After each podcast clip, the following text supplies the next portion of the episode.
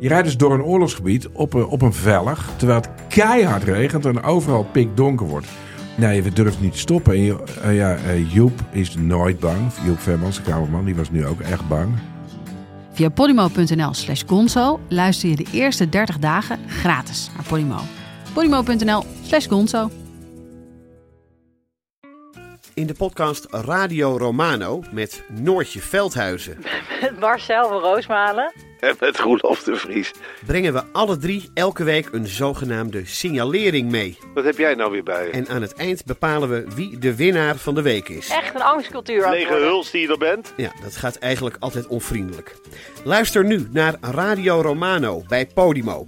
Via podimo.nl slash Radio Romano luister je 30 dagen gratis. Als je een, een hele complexe eh, machine wilt bouwen, dan zit er een enorm toeleverketen aan vooraf natuurlijk. Waar vooral MBO'ers, HBO'ers nodig zijn, waar een vreselijk tekort aan is. Alleen al in de regio Eindhoven 60.000 technici tekort. Wij snappen echt als geen ander, als de technische generatie, hoe lang die arm is van de techniek. Het zwaartepunt van de macht verschuift echt naar de techniek. Dat is geen mogelijkheid, dat is gewoon een zekerheid. De toekomst gaat er heel anders uitzien. De politiek durft niet te kiezen.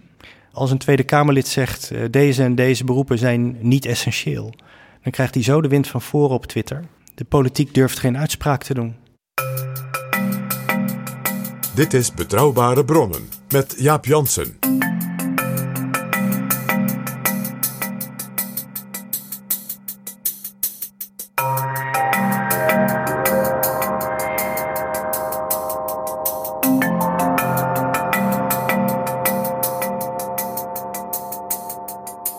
Hallo, welkom in Betrouwbare Bronnen, aflevering 324. En welkom ook PG. Dag Jaap.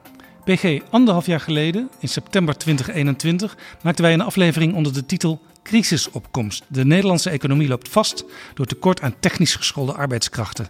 Nou, die crisis is gekomen. Hoog tijd om in deze aflevering te gaan kijken hoe stevig die crisis is en hoe we eruit komen. En dat doen we vanuit Rijswijk, want wij zijn in de loods. Daar is een bijeenkomst van zeg maar, de top van het bedrijfsleven, de beroepsonderwijswereld, over dat vraagstuk. Want dat zullen ze toch echt samen moeten doen. En dat is georganiseerd door het platform Talent voor Technologie. Ja, en we gaan zo praten met Beatrice Boots van dat platform. Met een student, een docent en met Paul Simmeren van ASML. Waar ze natuurlijk heel veel talent kunnen gebruiken. En in het tweede deel van deze aflevering verwelkomen we Eppo Bruins van de Adviesraad voor Wetenschap, Technologie en Innovatie. En Marjolein ten Hoonte van de Randstadgroep. En helemaal tot slot komt Pieter Moerman, ook van Talent voor Technologie, er nog even bij. Maar eerst PG, zijn er nog nieuwe vrienden van de show? Ik moet heel diep ademhalen, want het zijn er weer heel veel. En dat stellen we geweldig op prijs. Dankjewel Geert-Jan, Paul, Daan, Esra, Mark, Bert-Jan, Hugo, Auke, Juri, Bas, Jorn, Godfried en nog een Jan. Dat zijn allemaal mensen die met een donatie die, als het goed is, eh, elke maand of één keer per jaar herhaald wordt, ons steunen zodat we nog veel meer mooie afleveringen kunnen maken. En er zijn ook mensen die losse donaties doen. Oh ja, dat zijn er ook weer twee. Dus heel erg dank aan zowel Marianne als Nicolette. Zeer veel dank. Wil jij ons ook helpen met een donatie en zo nog veel meer afleveringen mogelijk maken? Ga dan naar vriendvandeshow.nl slash bb. En de vrienden konden de afgelopen dagen meedingen naar het boek van onze gast in de vorige aflevering, Paul Frisse, De Integrale Staat, uitgegeven door Boom Filosofie. De drie exemplaren gaan naar Wim uit Enschede, Lens uit Amsterdam en Marianne uit Zwolle. En dat zijn geluksvogels, want de hoeveelheid eh, berichtjes die alleen al bij mij binnenkwamen van mensen die dat boek wilden hebben, waren ongekend. Ook heel veel wat ik leuk vond, alumni van Paul Frussen. Die zeiden: Ik zou het zo leuk vinden. Ik ga het boek anders toch wel kopen.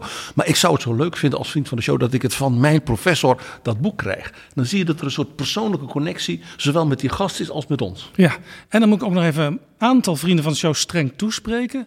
Want die hebben mij gemeld dat ze graag meedingen naar het boek, maar zonder hun volledige naam en postadres erbij te geven. Ja, dan eh, vis je natuurlijk buiten de vijver. Ja, we gaan het niet persoonlijk afgeven in eh, Bedum. Hè? Dat, Nee. is, eh, dat, is, dat is wat lastig. Vriendvandeshow.nl slash bb als je ons wil steunen. Dit is Betrouwbare Bronnen. In deze aflevering praten we met zeven mensen over het grote tekort aan mensen die alle grote uitdagingen waar we in Nederland en in Europa voor staan vorm moeten geven. Bijvoorbeeld de klimaat- en energietransitie, de verduurzaming, de digitalisering, de bouwopgaven. Maar denk ook aan de defensie, cyberwar en al die grote veranderingen waar Europa met dank aan Vladimir Poetin ook ineens voor geplaatst is. En als eerste gaan we dat doen met Beatrice Boots van het platform Talent voor Technologie. Beatrice Boots, hartelijk welkom. Hallo, goeiedag. U zou hier zijn, maar u zit thuis. ja, dat klopt. Ik Wat is er gebeurd? Nou, ik ben even onhandig gevallen en nu ligt mijn eh, knie in de prak. Dus die eh, wordt gelukkig door de medische technologie, die steeds beter wordt, weer helemaal aan elkaar geplakt. Dus het, het komt ook weer goed, maar het was iets te veel lastig om naar jullie toe te komen. U heeft dus nu even, hopen we, een probleem. Maar u houdt zich dagelijks bezig met die nog grotere kwestie: het vinden van talent voor technologie. Hoe groot is dat probleem? Nou, er wordt in verschillende sectoren die graag technici hebben uiteenlopende voorspellingen gedaan van een paar duizend tot tienduizenden de komende jaren. Als je kijkt naar heel Europa hebben we het over wel een miljoen technici. Het, het is echt een groot probleem.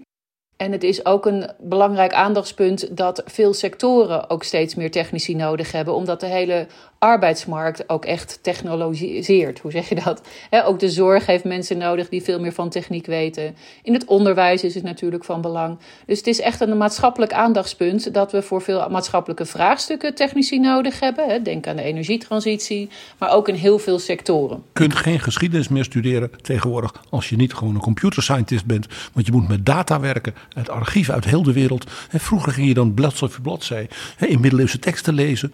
Nu gaat dat allemaal hoogtechnologisch. Dus de enorme alfa's, zoals ik, de historici, moeten nu enorme beta's zijn. Maar ook een jurist hè, moet kunnen beoordelen over als er iets fout gaat in een AI-vraagstuk. Eh, wat is dat dan? En hoe kun je nou beoordelen als rechter op basis van jurisprudentie wat jouw oordeel is? dus het komt echt in alle beroepen steeds meer voor. Ja, u, u, u begon een beetje bescheiden met paar duizend tot tienduizenden mensen die nodig zijn. Maar ik hoorde Ursula von der Leyen, de voorzitter van de Europese Commissie, deze week zeggen dat eh, zo'n beetje 40% van alle beroepen in de nabije toekomst iets met technologie van doen zullen hebben. Ja. ja, dus dat zien we niet allemaal als een tekort. Hè? Als we het hebben over de tekorten, gaat het echt om de, de harde technici. Die berekenen we dan wel. Maar eigenlijk is het vraagstuk dus veel groter, omdat dit in alle beroepen voorkomt. Dus wat dat betreft nog meer hens aan dek. En dat betekent dus dat ook iedereen in al die beroepen moet bijspijkeren, nieuwe dingen moet zien uh, en ja, daarmee moet leren omgaan. Ja. Kijk, dit platform is ooit voortgekomen uit uh, Balken en de innovatieplatform vanuit de gedachte we hebben, we hebben meer technici nodig. Ook dat was in de Lissabon-doelstellingen van Europa een, doelstelling. Maar inmiddels zeggen we niet meer we hebben er meer nodig. Ja, dat is ook zo, maar eigenlijk moet iedereen er dus meer van weten. Dus het gaat wat ons betreft om echt een veel bredere aanpak waarbij je echt kijkt naar wie heeft wat nodig in welk beroep. Dus je zult niet allemaal de hoogste natuurkunde hoeven te doen, maar ook iemand die naar een pabo en leraar wordt, zal iets van techniek, technologie, ICT, eh, coderen, dat soort vaardigheden, zo langzamerhand steeds meer uh, moeten gaan leren. Nou zijn er een aantal ontwikkelingen in de samenleving die samenkomen. Uh, natuurlijk de vergrijzing, tegelijkertijd ook minder jongeren, minder werkenden op de arbeidsmarkt de komende tientallen jaren. En dan zou je zeggen, dan moet je dus kijken naar de opleidingen al vanaf het begin, hoe het daarmee staat. En nou blijkt dat op HAVO-VWO de keuze voor technologie daalt. En uh, op het VMBO stijgt die gelukkig sinds twee jaar. Maar is het nog een, een, laag percentage? Hoe verklaart u dat? Dat op de scholen er nog steeds toch relatief weinig belangstelling is voor zo'n technische of technologische opleiding? Relatief zijn we echt enorm gegroeid. In der tijd uh, is het Deltaplan Beta Techniek heeft zwaar ingezet op meer jongeren in het hoger onderwijs en ook op HVVO dat was in de periode Balkenende? Dat is de periode Balkenende en de periode van het Deltaplan, dat tot ongeveer 2010 duurde. En we zien dat we in die periode op HAVO, vooral op VWO, van onder de 30% jongeren die een NT- en G-profiel koos, dus een profiel waarmee je een technische of een beta- of natuurwetenschapsstudie kunt doen, naar ruim 60% is gegaan op het VWO. Dat is een verdubbeling dus. Dat is een verdubbeling. Dus daar hebben de scholen keihard aan gewerkt, samen met het bedrijfsleven. De vakken zijn aantrekkelijker gemaakt, de context, hè, wat, wat kan je ermee doen, wat voor banen en beroepen heb je, zijn duidelijker gemaakt in samenwerking met het bedrijfsleven. Uh, ontwikkelingen zoals het technasium zijn toen ontstaan. Dus je ziet echt een massale vernieuwing in die periode die tot 2015 is doorgegroeid op HAVO-VWO. Daarna is de focus een beetje verlegd. Uh, ook andere dingen werden belangrijk. Uh, wel is het vorige kabinet Rutte gestart met het programma Sterk Techniekonderwijs. Meer aandacht en 100 miljoen per jaar voor de technische VMBO-afdelingen. Die werken nu in 78 regio's samen. En daar zijn de resultaten, ondanks uh, de moeilijke situatie van de coronaperiode met de scholen dicht. Uh, eigenlijk supergoed, want het VMBO wordt al kleiner. Hè, die merkt al wat van die vergrijzing. En toch is er 10% meer jongeren die kiezen voor die technische richtingen in het VMBO. Dus dat is heel goed nieuws. En daarbij is voortgeborduurd op die kennis en ervaring en ook de netwerken van die periode daarvoor in HVWO. Dus het VMBO heeft eigenlijk heel snel uh, van die groei dat kunnen oppakken. En doen het dus nu eigenlijk heel erg goed. Ook met weer behulp van het bedrijfsleven. Dus we zien ook dat het kan. En onze volgende doel is om te kijken: hè, kunnen we toch dat HVVWO weer een stimulans geven? Hè, daar, daar zakken de cijfers alweer een paar jaar, maar daar willen we eigenlijk weer terug naar dat niveau. En sterker nog, hè, wat ik net zei, eigenlijk moet iedereen een stapje omhoog hè, qua kennis en ervaring. Ook jongeren die nu misschien een CM-profiel kiezen, kunnen misschien toch ook nog bepaalde technologische kennis en vaardigheden opdoen. En dit keer ook het basisonderwijs, waar we echt achterlopen in vergelijking met veel andere landen. Kijken of we daar toch ook hè, samen met docenten, samen met scholen, in regionale netwerken met behulp van bedrijfsleven, maar ook science centra en dergelijke aan de slag kunnen gaan. Ja, want het is natuurlijk zo als je in het basisonderwijs de jongeren als het ware al ja, klaar wakker maakt, dat dan ook meer VMBO'ers, en dat is toch echt nog altijd de helft van de scholieren, dat vergeet men, de helft van de jongens en meisjes gaat naar dat VMBO. Ja. Dus als het daar nu al stijgt en je zou door nieuwe impulsen in het basisonderwijs dat nog een push kunnen geven, gaat dat natuurlijk ook door naar het MBO. Zeker. Die doorstroom. En zelfs heel veel van de jongeren gaan ook weer gelukkig ook weer door naar het HBO. Ja. Nou, dat betekent dus dat je als het ware van onderop een soort extra thermiek geeft aan deze ontwikkeling. Ja. ja, en daar is echt nog veel te bereiken. Want ik denk dat veel basisscholen nog niet goed zicht hebben op de ontwikkelingen in het technisch VMBO. En we willen ook heel graag die beroepskolom versterken, juist ook op het gebied van techniek en richtingen hè, waar veel mensen nodig zijn. We hebben natuurlijk onlangs daar ook informatie over gezien vanuit het SCP, die zegt: hè, kunnen we jongeren niet nog meer stimuleren om voor essentiële beroepen zoals techniek te kiezen, zonder daarbij keuzevrijheid uh, helemaal los te laten of te veel te willen sturen? Denken wij wel door te stimuleren en te laten zien hoe, hoe aantrekkelijk die opleidingen zijn, met allemaal mooie nieuwe apparatuur, nieuwe lokalen. Er liggen echt mooie kansen en dat willen we nog veel meer mensen eigenlijk gebruik van laten maken. En dat willen de bedrijven natuurlijk ook, want de bedrijven hebben die mensen nodig. Maar denk ook de ziekenhuizen, de grote organisaties in Nederland. Hè. Men denkt bij bedrijfsleven altijd al aan particuliere dingen, maar dat is natuurlijk veel meer dan dat. Nou ja, jij en ik hebben ook een loodgieter nodig of iemand die het zonnepaneel komt investeren. Dus, dus ook wij als consument hebben er vaak last van als er niet genoeg technici zijn. Dus ook, ook dat zit weer overal. Tuurlijk willen we het bedrijfsleven, is ook weer goed voor de belastinginkomsten. Maar uh, het, is echt, het gaat door alle lagen en alle sectoren heen. Nu zei u net dat sinds 2015 uh, eh, de keuze van scholieren op HAVO en VWO voor een technologische richting of een richting die daarmee verband houdt, weer, weer, weer minder wordt. U noemde de kabinetten Balkenende die heel erg bezig waren met stimuleren. U zei wel, uh, Rutte 3 is weer begonnen met stimuleren van techniekonderwijs. Maar er is dus blijkbaar ergens een verflauwing geweest in het tweede kabinet Rutte, die periode. Dat er even misschien vanuit het kabinet te weinig aandacht voor was. Ja, je zag natuurlijk in die periode was de financiële, de kredietcrisis, waardoor er gewoon überhaupt minder geld was om te investeren. En dan zie je ja, dingen die als extra worden gezien of aanvullend, ja, die, die vallen dan soms eventjes uh, van, de, van de tafel af. Uh, men had denk ik ook wel de hoop van, nou nu is het eenmaal beter, nu gaat het vanzelf wel goed. Maar het blijkt gewoon dat het niet vanzelf goed blijft gaan. Je moet dat blijven stimuleren. Je moet ook docenten het perspectief bieden dat dat niet allemaal in de eigen tijd hoeft. Of in de, hè, de krapte die zij toch wel ervaren in het uitoefenen van hun werk. Dus wil je ook dat andere partijen mee gaan doen, hè, scholen kunnen dit niet allemaal alleen en docenten ook niet, dan moet je ook die, die omgeving creëren dat je scholen daarin helpt, dat je scholen blijft stimuleren, dat je het op de agenda zet en vooral ook het leren van elkaar. Daar is het hele Wij zijn Katapult-netwerk op gericht. Hoe breng je school en bedrijf met elkaar in contact, zodat het ook de, de, de vragen van de toekomst ook weer in het onderwijs komen en dat, dan worden docenten enthousiast en studenten en leerlingen ook. Ja, u noemde Wij zijn Katapult. Dat is dus zo'n programma onder uw hoede om bedrijven en leerlingen eh, dichter bij elkaar te brengen.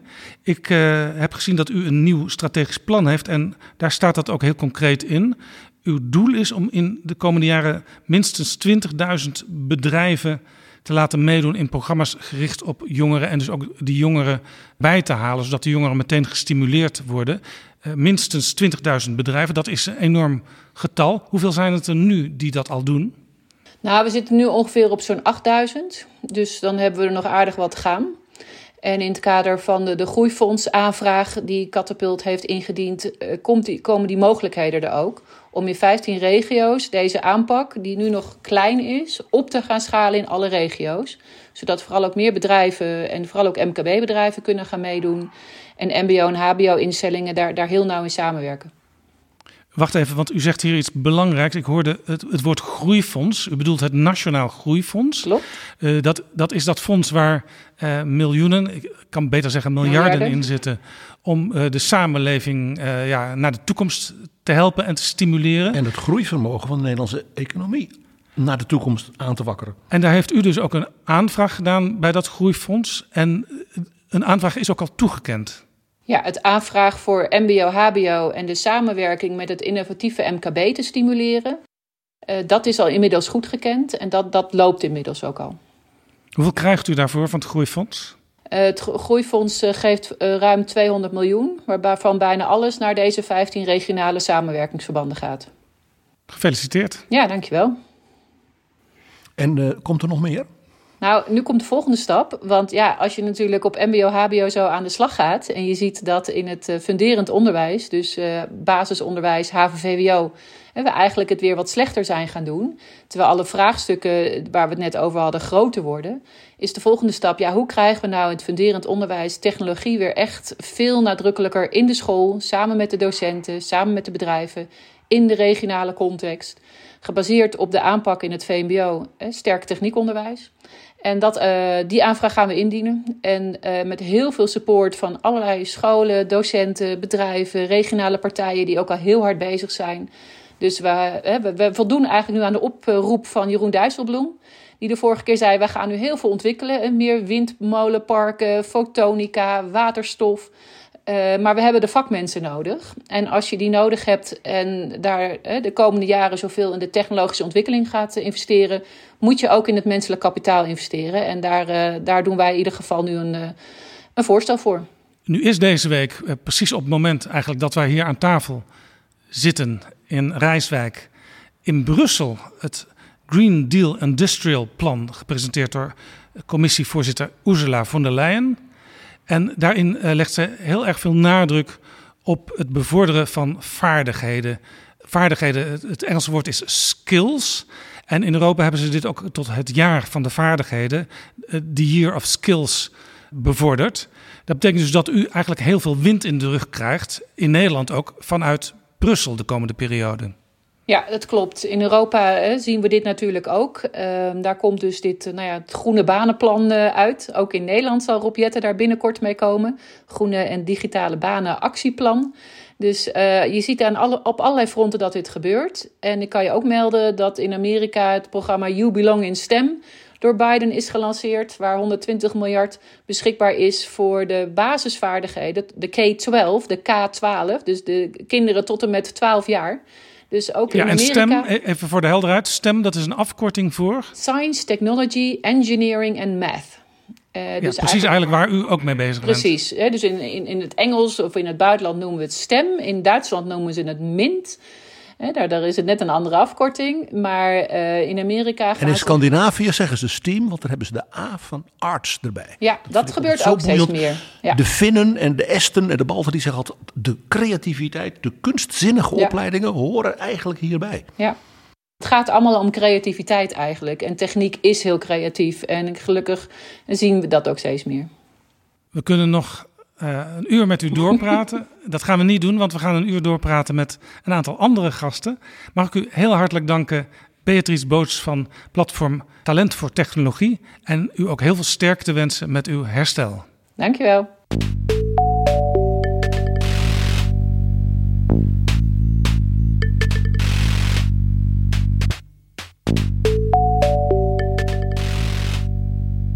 Aan tafel komen nu Ben Snoeis, docent engineering aan de Associate Degrees Academie in Roosendaal. Mijnke van Oenen, student Technology Policy and Management aan de Technische Universiteit Delft. En ook Paul Simmeren van ASML in Veldhoven. Welkom. Iedereen kent ASML, misschien wel het meest succesvolle in Nederland gevestigde grote technologiebedrijf. Het bedrijf is ook in Nederland geboren, komt van Philips af. En ASML was natuurlijk afgelopen week nog in het nieuws misschien niet heel fijn nieuws voor ASML, maar ik weet niet of ik u daarover mag vragen, want het moet natuurlijk eigenlijk aan de allerhoogste baas vragen. Het, het, lijkt me verstandiger als je dat soort vragen aan de hoogste baas stelt. We zijn eigenlijk elke week in het nieuws. Uh, we hebben een, een, wand met alle krantenartikelen en dat ververst dagelijks. Dus ja, we, we zijn inmiddels bekend. Waar we eerst een, een onbekend bedrijf waren, worden we steeds bekender en iedereen weet ons te vinden. En ASML was in het nieuws om het even af te maken. Jullie maken hele slimme machines om halfgeleiders te produceren, microchips. China wil die hele nieuwe machine ook graag hebben. Alleen dat vindt de politiek niet zo'n goed idee en daar zijn ze nu over aan het steggelen. Ik denk dat je het redelijk samenvat. De relaties tussen de verschillende landen uh, en, en de gesprekken die erover plaatsvinden, vinden al jaren plaats. En uh, dat zal in de toekomst waarschijnlijk ook gebeuren. Ja, overigens, ik zei al, uh, ASML is een kind van Philips, zou je kunnen zeggen, afgesplitst. Ja. Met Philips gaat het niet zo goed, hoorden we deze week ook. Het grote natlab waar alle grote uitvindingen zijn gedaan, dat is een beetje aan het sterven, zou je kunnen zeggen. Dat moet uw hart toch ook een beetje pijn doen, denk ik, als oud Philipsman. Als oud Philipsman, ik heb er zelf 12,5 jaar gewerkt. Het is, is triest om te zien, maar het is iets wat je natuurlijk al, al jaren zie je Philips kleiner worden en afsplitsen. En er is een hele mooie bedrijf uit ontstaan. Uh, Signify, het oude Philips Lighting, NXP, het oude Philips Semiconductors. En ASML, ja, ooit 39 jaar geleden begonnen bij Philips. En nu inderdaad een heel succesvol bedrijf. Ja, dus dat is het mooie van technologie ook. Er ontstaat altijd wel weer iets nieuws wat weer kan groeien. Ja. Heeft u zo'n natlab? Wij hebben een, een research afdeling en we hebben een design en engineering afdeling. En dat zijn substantiële afdelingen. Anders georganiseerd dan uh, Philips dat had. Hè, heel uh, zelfstandig een research uh, stuk. maar wij hebben een research afdeling die samenwerkt met vele partijen, leveranciers, maar ook research instituten over de hele wereld om, om bezig te zijn met de machines van de toekomst. Hè? De machines die nu op de markt komen, die zijn jaren geleden ontwikkeld samen met vele technologische partners. Ja, u zelf uh, houdt zich bij ASML bezig met society en community engagement. Ik moet even de luisteraars excuseren voor de Engelse termen, die waarschijnlijk ook later in dit gesprek en in andere gesprekken nog wel terug zullen komen. Dat gaat nu eenmaal zo in de technologiewereld. Maar wat doet u de hele dag? Um, ik hou me niet met technologie bezig, maar wel met uh, het bevorderen van uh, technologie op, op scholen. Um, onze afdeling is een nieuwe afdeling bij ASML. we deden voorheen ook wel iets aan community engagement. Naarmate je groter wordt als bedrijf, en afhankelijk van de locatie waar we zitten, maar we zitten in Veldhoven in Nederland. Er werken nu bijna 20.000 man in Nederland. Dat is nogal veel voor zo'n omgeving en zelfs veel voor de Brainport. En wij groeien heel hard. Uh, waarschijnlijk in de komende acht jaar komen er nog 15.000 medewerkers bij. Ja, en Veldhoven is een dorp. En Veldhoven is een dorp met 20.000 woningen. Dus u zit eigenlijk op de verkeerde plek? Uh, we zitten op een fantastische plek, uh, midden in de Brainport. Met enorme high-tech industrie. En heel veel goede bedrijven die, die in onze keten werken. Ja, nee, want dat moeten we erbij zeggen. Brainport Eindhoven is natuurlijk groter dan de stad Eindhoven alleen. dat strekt zich ook uit tot onder andere Veldhoven. Ja, en, en, Veldhoven ligt nog dichtbij, maar Brainport bestaat uit 21 gemeentes.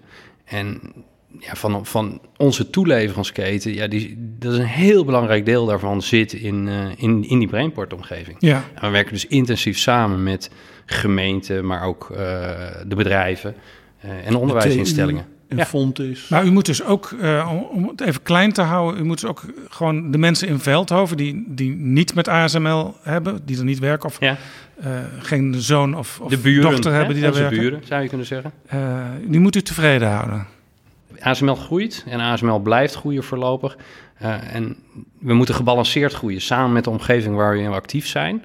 En als je kijkt, ja, dan, dan gaan we toch maar een Engels woord gebruiken. Het stakeholderveld van, van buren tot burgemeesters tot uh, bedrijven in onze omgeving. Uh, we proberen met iedereen een, een, een, goede relatie te hebben en, en kijken hoe we um, niet alleen onze footprint kunnen compenseren. Eigenlijk wil je een bedrijf zijn met een, met een positieve footprint. Uh, en, en je zou natuurlijk zeggen, nou, de werkgelegenheid die ASML biedt, dat is hartstikke positief. Maar daar zitten ook negatieve consequenties aan. Want ja, misschien kunnen andere bedrijven daardoor geen medewerkers meer vinden. Ik begreep dat u ook huizen gaat bouwen voor mensen. Nou, dan, het, zo heeft het niet in de krant gestaan. In de krant zeg heeft, het, maar dat bruut. valt wel binnen onze afdeling. Ja. Dat, is, dat Ja. is het goede voorbeeld. Um, er moeten geloof ik 65.000 woningen gebouwd worden voor 2030. Uh, bijvoorbeeld voor de gemeente Veldhoven betekent dat uh, in plaats van 5.000 woningen voor 2040, 5.000 woningen voor 2030. Dus dan ga je van 20.000 woningen naar 25.000 woningen. En dat geldt eigenlijk voor de hele Brainport-regio. ASML gaat ze niet bouwen, maar ASML ondersteunt het bouwen wel en ondersteunen waar nodig. Dus Ja. waar een beroep op ons wordt gedaan, uh, waar we kunnen helpen, duwen, trekken. Uh, waar we de juiste mensen kunnen inschakelen of hulp kunnen bieden. Misschien niet van onszelf, maar van een andere derde partij. Ja, stappen wij daarin, ja. Dat is heel direct eh, zoals het eh, gaat met de mensen in Veldhoven. U zei ook al dat u heel erg veel contact heeft met het beroepsonderwijs. Dat is natuurlijk voor ASML heel erg belangrijk, want een deel van de mensen uit het beroepsonderwijs is straks heel erg welkom bij ASML. Het klopt wat je zegt, dat uh, mensen die uit het beroepsonderwijs komen uh, en dan nog met name technisch, uh, of het nou universiteit, HBO of MBO is, daar hebben wij behoefte aan. Maar niet alleen wij. De hele keten heeft behoefte aan, aan mensen van, van die onderwijsinstellingen. Mijn afdeling, of onze afdeling waar ik werk, wij houden ons niet bezig met het binnenhalen van mensen bij ASML. Um, als we het over onderwijs hebben, dan kijken wij met name waar kunnen wij samen met het onderwijs knelpunten oplossen. Het kan bijvoorbeeld zijn uh, dat iedereen gelijke kansen krijgt. Of je nou uit een, uit een gezin komt wat het niet zo breed heeft uh, en geen geld heeft voor bijles. Ja, waarom zou je niet dezelfde kans moeten krijgen van een, een kind wat uit een wat uh, rijker gezin komt? Maar ook wanneer je op het neurodivers spectrum zit, kan het ook zijn dat je tussen het wal en het schip uh, belandt. Hè? Wat kunnen wij daar doen om iedereen gelijke kansen te geven? Ja. Um, Helpt u ook bij het lerarentekort? Bijvoorbeeld mensen van u die bij wijze van spreken als docent kunnen wij, invallen? Ja, wij hebben, bij ons is het beleid zo dat iedereen die bij ons werkt, betaald door ASML, acht uur per week les mag geven op een school. Toevallig zit dat in mijn afdeling sinds 1 januari. Um, maar als je kijkt wat de werkelijk aantal hybride docenten is wat geplaatst wordt, is dat nog veel te laag. Dus de match maken tussen bedrijfsleven en onderwijs blijkt moeilijk te zijn. Dus uw aanbod vanuit ASML van uh, acht uur per week iemand als docent aanleveren is groter dan de vraag op dit moment. Het probleem zit hem op de match. Ik denk dat er een vraag is. Ik denk dat er een aanbod is. En uh, we hebben iemand in onze afdeling ervoor verantwoordelijk gemaakt. En die is nu afspraken aan het maken met verschillende onderwijsinstellingen om het concreet te maken. En toevallig heb ik deze week voor mezelf een aanbod gekregen van zou je dit willen doen of zou je dat willen doen. Nou, eens kijken of ik over een paar maanden zelf ook hybride docent ben op een, uh, op een middelbare school. Ja, Als Mark werkt... Rutte het kan, dan kan u het ook. Inderdaad. En hij doet het al jaren. Uh, wij hebben ook trouwens mensen bij ons, uh, hoe noemen we dat? Executive Committee, dus dat is zeg maar de top 15. Ik weet in ieder geval van één iemand daarin uh, die regelmatig les geeft op een, dan moet ik even nadenken, ik denk dat het of het een VMBO of een MBO is.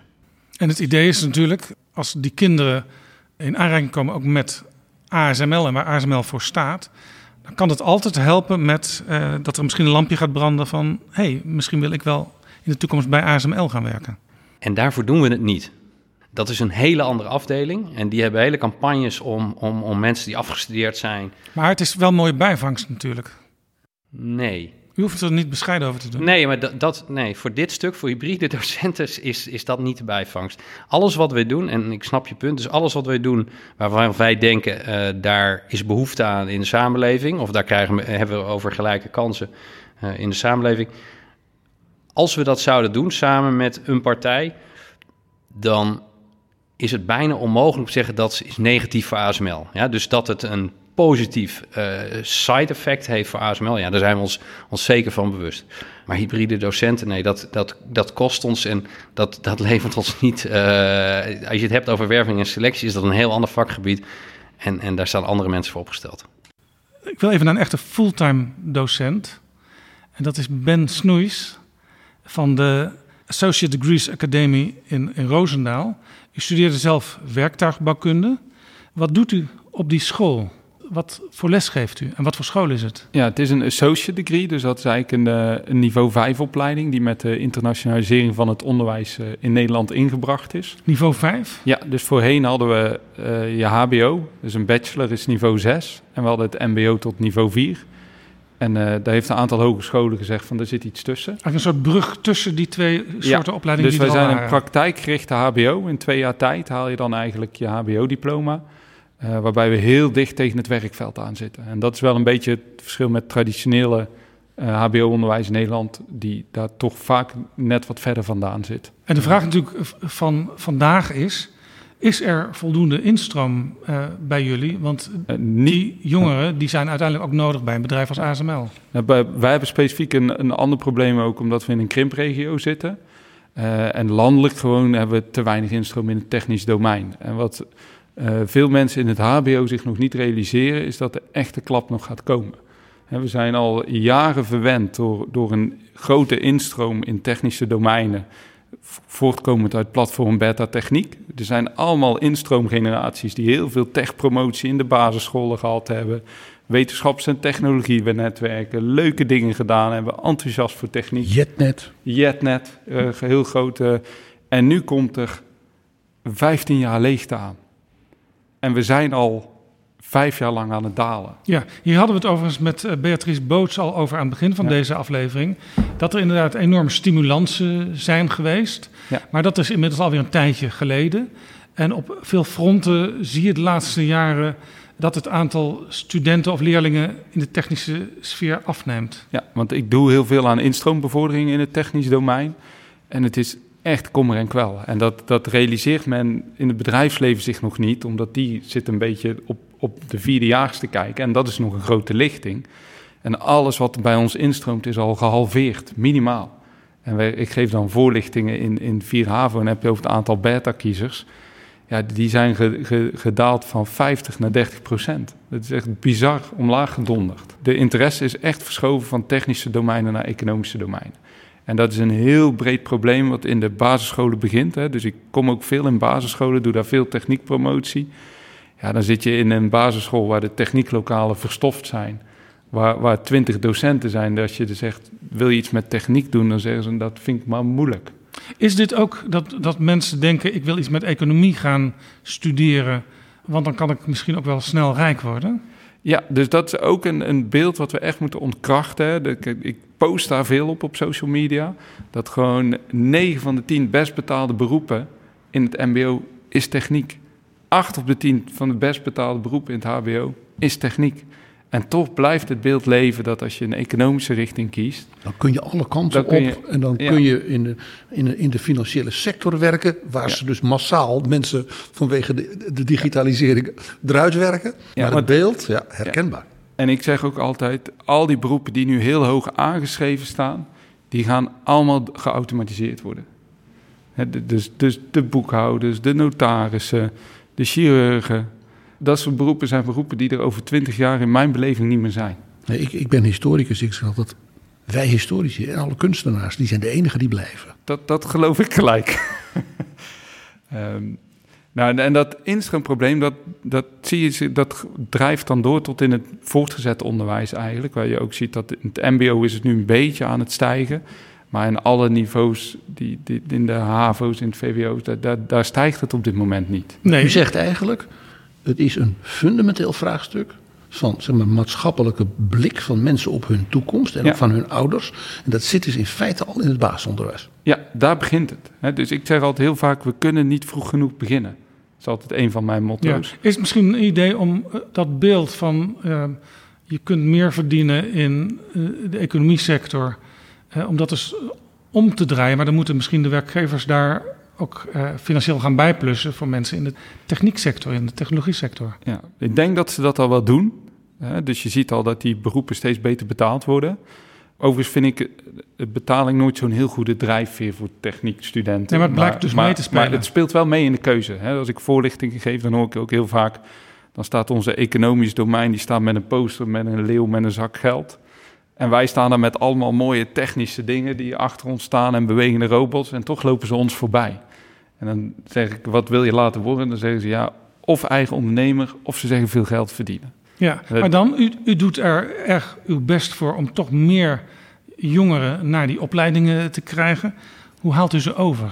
Ja, dus, wat, wat ik heel veel doe, is ik praat heel veel over beeldvorming. Wij positioneren ons ook als meest vrouwvriendelijke engineeringsopleiding van Nederland.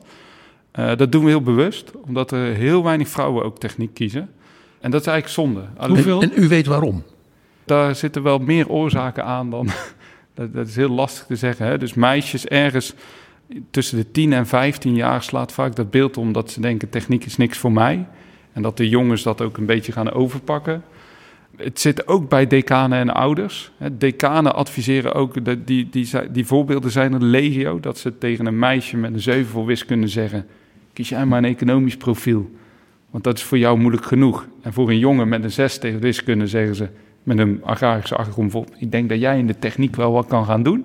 Dat is zo ongeëmancipeerd als maar ja, kan. Hè? Ja, wij denken dat wij heel progressief zijn in Nederland, maar we zijn ontzettend traditioneel. En dat realiseren we ons vaak niet, ook in beeldvorming. Maar dat houdt zichzelf natuurlijk ook in stand ja. uh, als de, de bulk van wat er aan het werk is en wat er in de opleidingen zit nog steeds mannelijk is.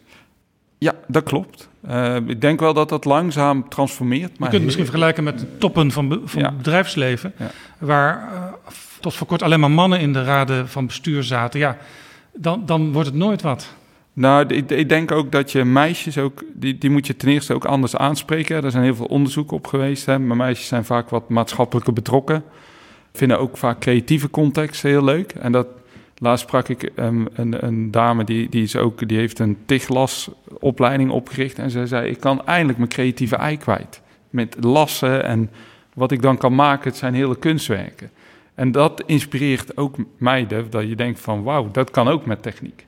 En er zit zoveel meer werelden in techniek, uh, waar we eigenlijk in beeldvorming heel weinig mee doen. Vaak als wij onze voorlichtingen doen, dan laten we weer een traditionele machine zien. En dat is eeuwig zonde. Dus daar zouden we echt meer op kunnen doen. En dan hebben we het alleen maar over de meisjes gehad. Ja, ja dat is de helft van de mensheid, hè? Ja, ja, ja, maar ik bedoel, er zijn meer vergeten groepen in de techniek. In China zeggen ze, vrouwen zijn de helft van de hemel. Ja. Eh, over meisjes gesproken, Mijnke van Oene, student aan de Technische Universiteit Delft. U komt uit Losser en u was zo'n kind dat door techniek gegrepen werd. Hoe ging dat? Ja, ik kom uit een familie van ondernemers. Dus, dus eigenlijk economie studeren, dat is het. Ja, nee, het was ook echt wel uh, tot mijn vijftiende wel. Ik ga bedrijfskunde doen. Dat was wel, wel duidelijk eigenlijk.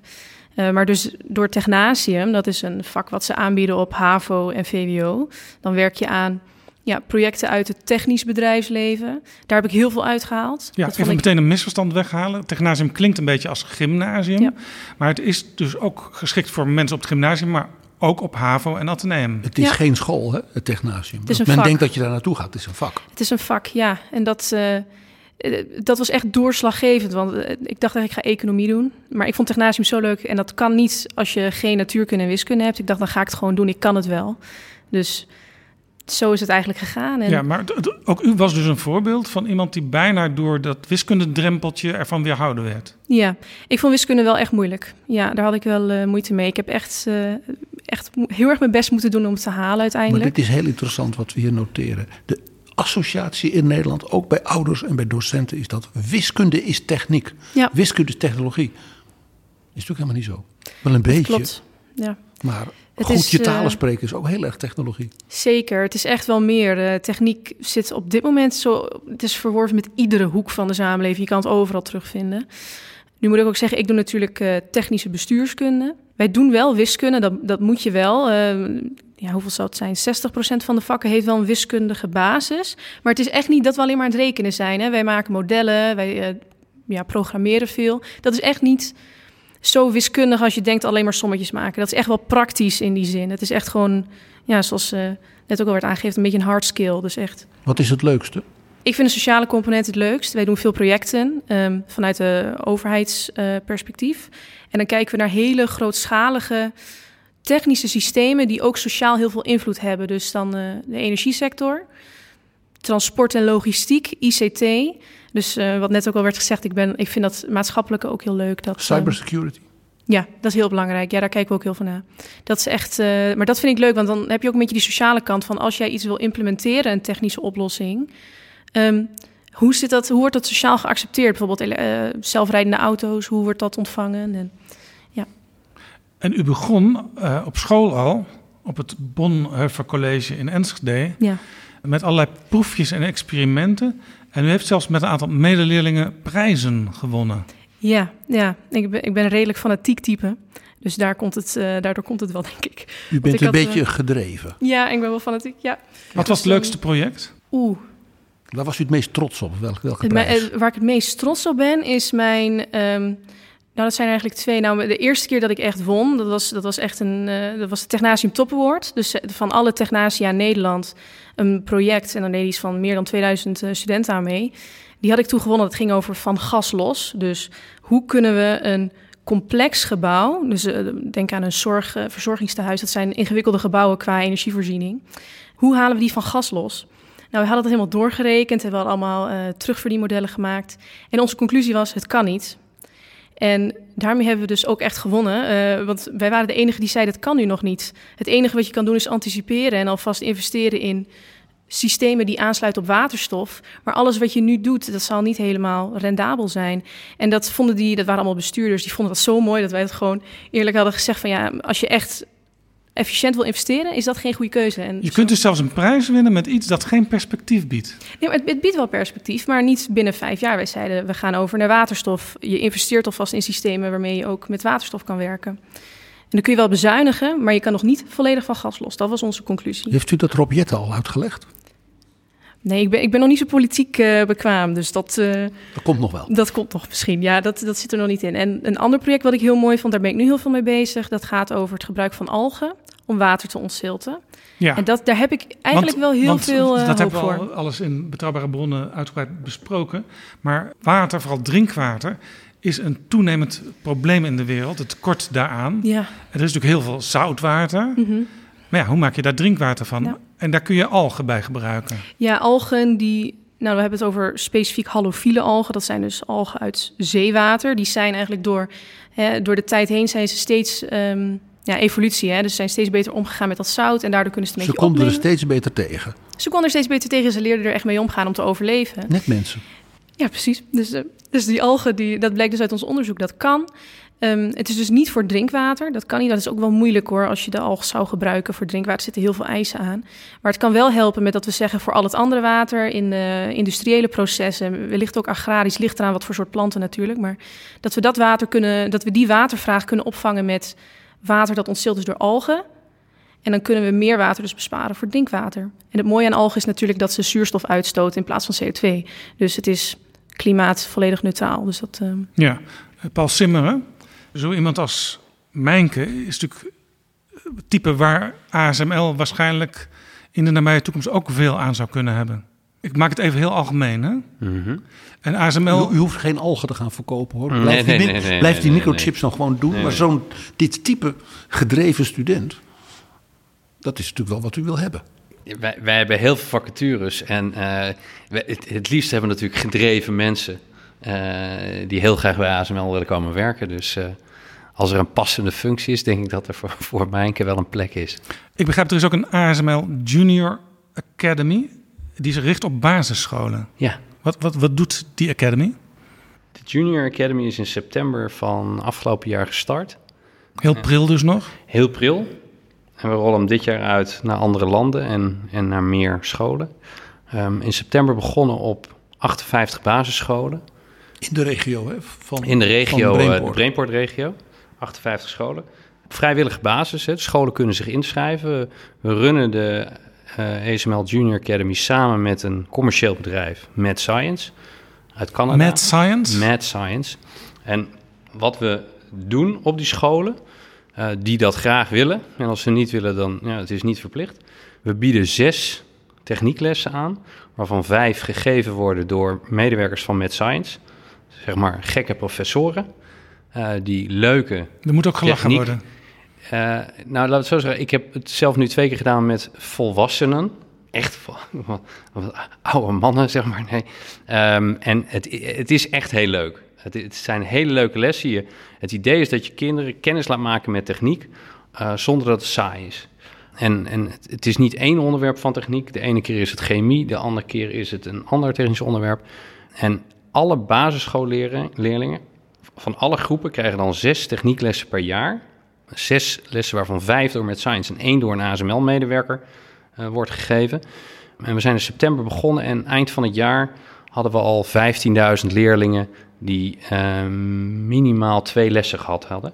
Um, en als we nou even voor de tijd vooruit kijken, hopelijk groeien we dit jaar naar 125 scholen in de Brainport-regio. Gaan we ook live in de regio Delft, waar we ook een vestiging hebben, en in andere landen in de wereld. Over drie jaar zouden we dan in de Brainport-regio jaarlijks 60.000 kinderen op basisscholen zes keer in aanraking komen met techniek. En hopelijk worden daardoor meer kinderen enthousiast om latere leeftijd te kiezen voor een technische opleiding. Ben Snoeis, docent. Dit moet u als muziek in de oren klinken. Ja, ja en het werkt ook. Dus ik, ik, Oh, doe, ik geef zelf ook veel van dat soort lessen in basisscholen. En ik geloof heel erg in dat je context in de basisscholen moet brengen. Want techniek wordt pas leuk als je ook de verschillende werelden en de contexten van de bedrijven laat zien. Um, en, en ik had vandaag nog een voorbeeldje. Ik was vandaag in een uh, groep 1-2 in een basisschool bij mij in het dorp. Heel jong. Ja. En toen had ik ook weer een leerling uit groep 6, die kwam mij in de gang tegen. En daar had ik pas één techniekles aangegeven. En het eerste wat hij tegen mij riep, en het was al twee maanden geleden, was: Wanneer krijgen we weer techniekles? En ik heb ook zo'n doos gekocht, zei hij. Nou, dat, dat, daar doe je het voor. Dat is fantastisch. Dan weet je. En zo'n doos is een doos met proefjes en zo? Ja, dat, nou, er zat specifiek elektrische schakelingen in. Met dingen die omhoog vliegen en lampjes die gaan branden. En, Vader en moeder dol blij natuurlijk dat dat in huis was. Zoals, ja. zoals ze in mijn tijd, zal ik maar zeggen, uh, met zo'n doos ook zendertjes konden bouwen. Ja, eigenlijk gewoon een elektriciteitsset, experimenteerdoos. De, de, ja. de radio-amateur ja. zeezender gek Jaap Jansen. Ja. Maar en het, het, de kunst is, vind ik altijd, om niet alleen de, de verschillende werelden, maar ook de verschillende werelden laten zien. Dus dat je niet alleen iets met high-tech doet, maar dat je ook gewoon iets met water en natuur doet. Dat je ook iets met de consumptiemaatschappij doet, ook iets met de productie en wereldhandel. En dat doet het Technage heel goed. Die werken altijd in heel een programma met de werelden van techniek. Daarom is dat ook zo'n leuke opleiding en school om in te zitten. Het is onderdeel van alles van de samenleving en niet een soort apart segmentje nee. voor nerds. Nee, het is echt geïntegreerd. En dat is trouwens ook een stereotype frame dat techniek voor nerds is. En dat moeten we ook met z'n allen keihard ontkrachten. En dat moet de technieksector zelfs mee beginnen. Want de rest van de wereld gaat ja. dat niet doen. Als je, als je kijkt naar, hè, want je zei dat er verschillende elementen van techniek aan de orde komen. Ons programma heeft in totaal iets, de keuze uit 65 soorten lessen in verschillende groepen. Echt alles komt aan bod. We zijn met andere partijen nog aan het praten om er meer harde techniek in te krijgen. Wat, Hè, dus wat, wat is, hamers, is, oh, hamers oh, okay. en zagen en, en, en, en dat soort werk. Aan de ene kant doe je dit voor de kinderen, maar je wil ook dat de docenten van de basisscholen ook vertrouwder worden om techniekles te geven. Een kind vraagt wanneer hebben we weer techniekles. Hè? Dat is heel herkenbaar, dat is leuk. Uh, bij ons is het zo erg dat de ASML-medewerkers die de zesde les mogen geven of willen geven, die willen dan ook een witte jas aan, want die vinden dat ook heel, heel mooi. Zeg maar alle kinderen krijgen een witte jas aan. Ook een beetje stereotyp voor techniek. Ook daar zijn we nog over aan het nadenken. Iedereen wil een beetje toch die gekke professor zijn. Ja, als je dan slime maakt in de klas, dan is dat toch wel heel erg leuk, of niet? Maar u zei, u zei hier iets heel belangrijks. U heeft vast al uitgerekend dat als u in de loop van die tijd die enorme aantallen kinderen gaat gek maken, dan weet u ook hoeveel leraren u daarmee, als daar een spiegel voor houdt, dat die denken: dit wil ik eigenlijk misschien ook wel. Hoeveel zijn dat er?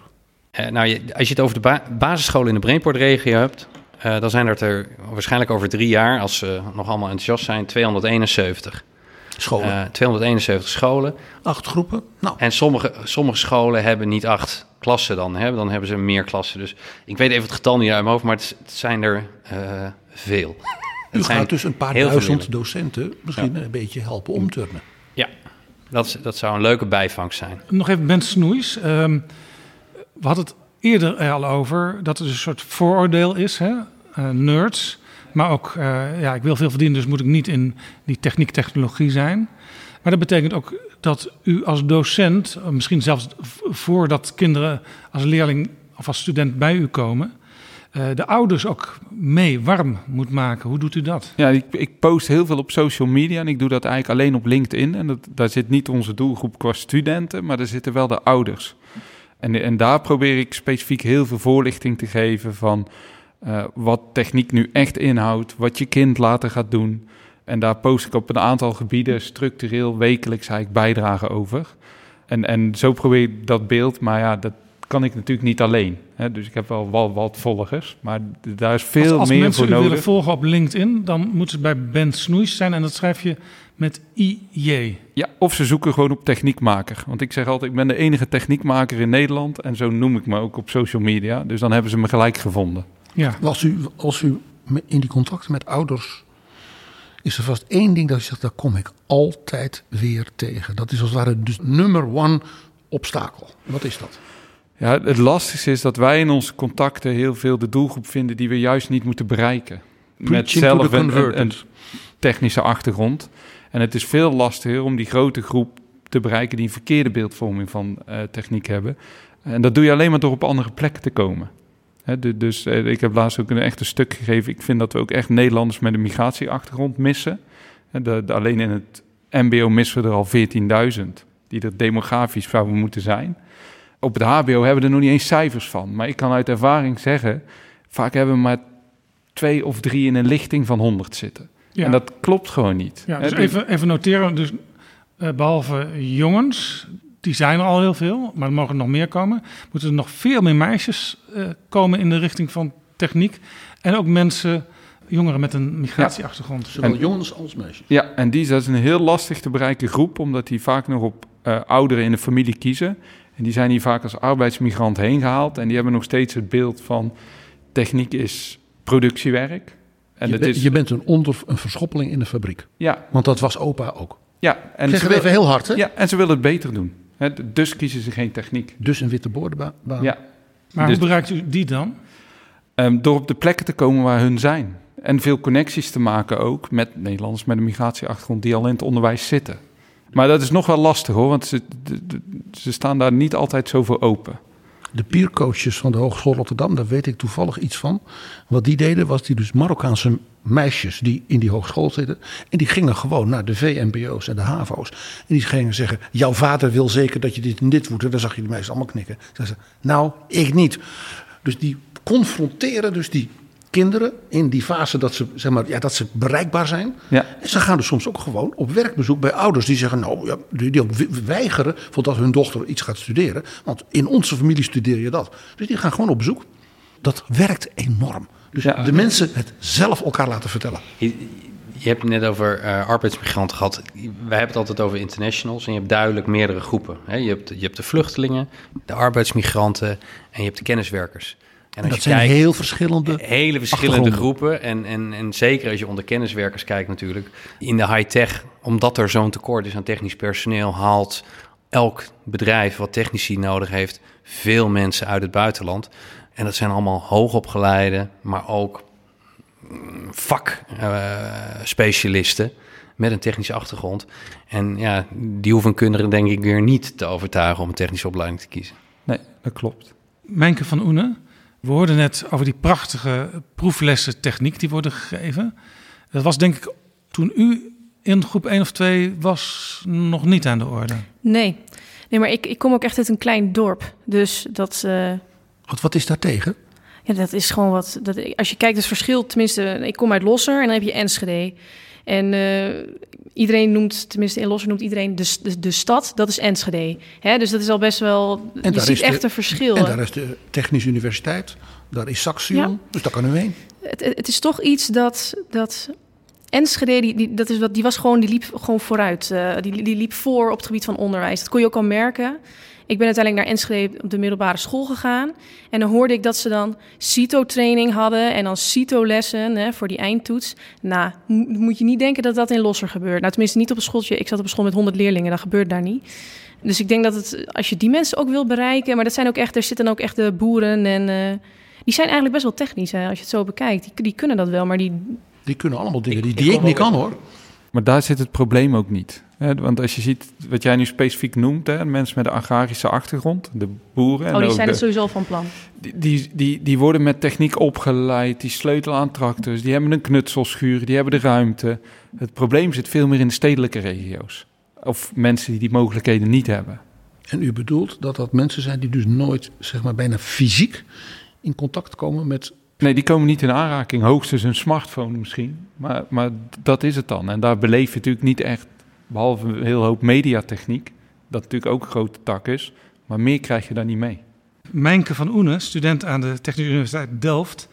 U moest destijds een beetje zelf uitvogelen van wat wil ik uiteindelijk. En u bent toen niet voor een economiestudie gaan kiezen, maar u ging uiteindelijk naar Delft. U bent betrokken bij jonge bruggenbouwers. Wat is dat?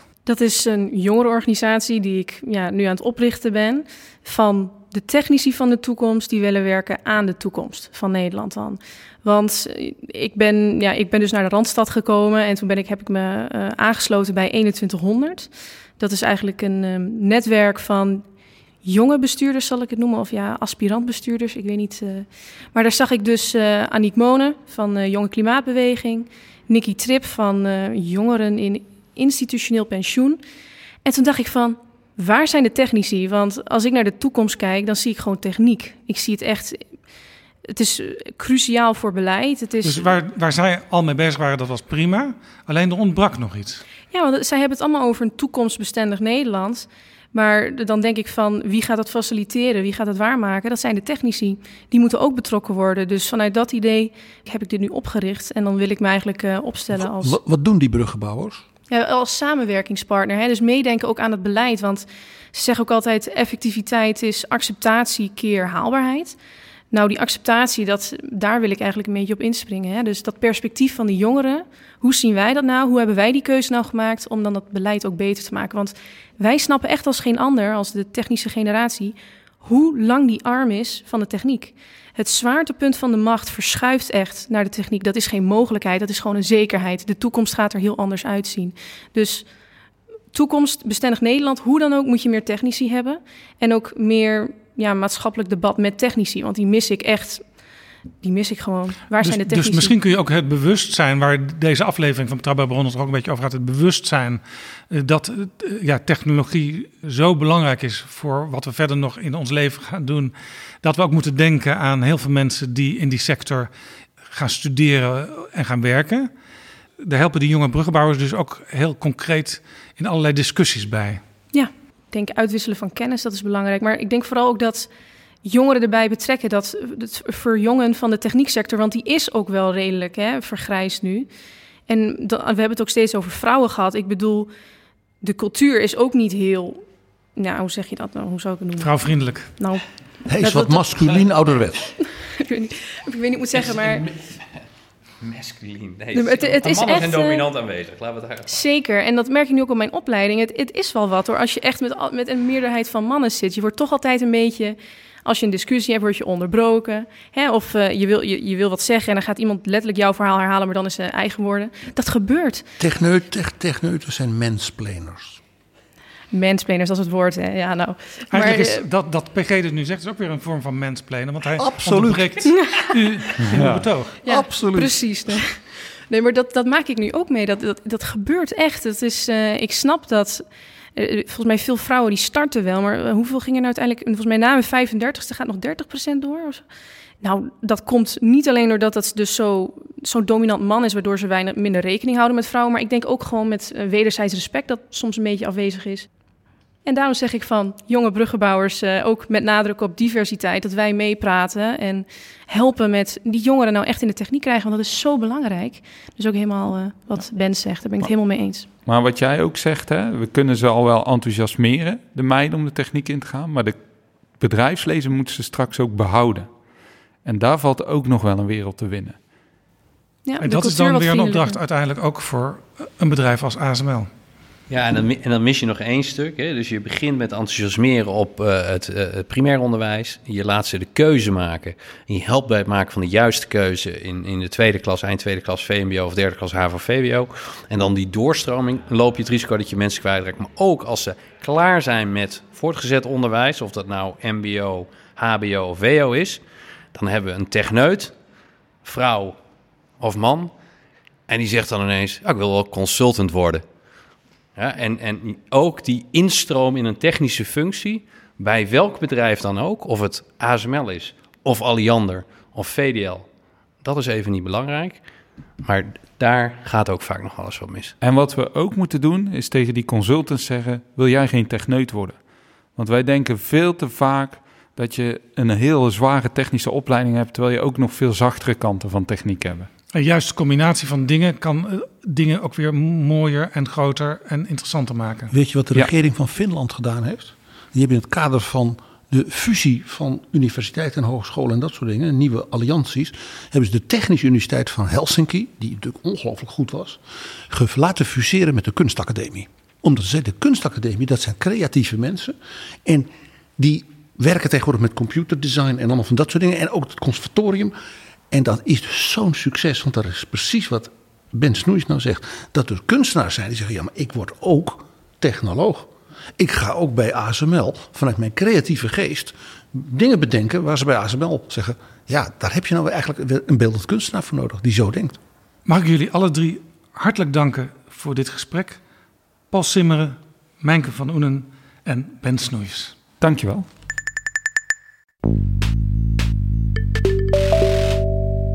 Dit is Betrouwbare Bronnen, een podcast met betrouwbare bronnen.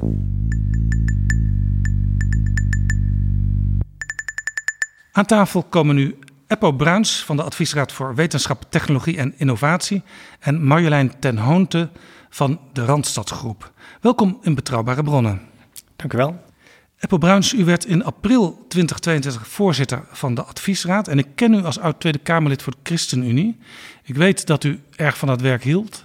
Het was verslavend, heeft u wel eens gezegd. Maar ja, u stond op nummer 7 van de lijst. Eh, de partij kreeg vijf zetels. Nu kreeg u onlangs een telefoontje of u weer terug wilde om de vrijgekomen zetel van Gert-Jan Segers in te vullen. Maar u heeft nee gezegd. Ja, klopt. Waarom? Uh, ik heb uh, sterk het uh, gevoel dat voor de komende jaren dat ik me mag richten op persoonlijke groei. en dat gaat makkelijker buiten de schijnwerpers dan in de schijnwerpers. En ik mag nog steeds op de achtergrond best wel ja, de fractie ook bemoedigen en steunen. Dus ik ben nog heel erg betrokken op persoonlijk vlak. ik coach er ook een paar jonge mensen. Dat vind ik eigenlijk ook wel nou, minstens zo mooi om te mogen doen. Dus de combinatie eh, met dat ik nu ook voorzitter van die adviesraad ben, maakt dat ik eh, toch heb besloten om uh, dat mooie vak te gunnen aan de nummer 8 op de lijst, Nico Drost. Nou is het wel zo dat iedereen die Den Haag een beetje kent, weet dat er heel weinig beta's rondlopen. U was een van de weinige beta's in de Tweede Kamer. Had u daar dan in dat opzicht niet een taak? Nou, dat, als er nou één reden zou zijn om toch uh, terug te gaan, dan was dat het wel. Er zijn inderdaad zo weinig beta's, echt een handje vol. Uh, Wie kende u nog meer? Uh, Paul van Menen, die was wiskundeleraar vroeger. Uh, Mustafa Amaaus, die is ingenieur elektrotechniek. Pieter Omtzigt, gepromoveerd in de econometrie. Zomaar even een, een paar geweldige mensen.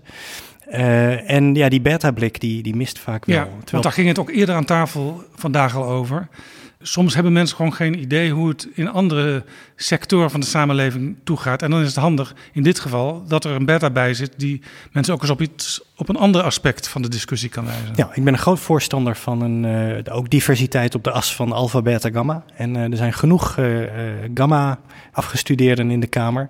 Alpha is al een stuk minder en beta echt, echt maar een paar. Dus ik denk dat het goed voor ons land zou zijn om, om die combi wat, wat beter in balans te hebben. U had het over de beta-blik in de Kamer. Ja. definieer eens wat dat is, de beta-blik. Ja, is moeilijk. Dan kan ik eigenlijk alleen binnen in mezelf kijken. Als, doe dat. Als, als ik, hoe, hoe ik mezelf zie als denkend als beta, is ik zie structuren en verbanden. Ik denk in systemen. Ik kijk van bovenaf. Ik hoor een aantal ingrediënten en ik verbind ze en ik zie de, de verbanden daartussen. Dat is voor mij de, de beta-blik. En uh, daarnaast heb je natuurlijk als beta een enorm gevoel voor getallen. Je, je weet wat het verschil is tussen een miljoen en een miljard. Maar je weet ook wat exponentiële groei is in een pandemie. Nou, en dat zijn cruciale begrippen uh, die, die, ja, die toch eigenlijk ieder mens die in de politiek werkt zou moeten, zou moeten hebben. En daarnaast wordt er in de politiek heel veel gewerkt, impliciet en expliciet, met modellen.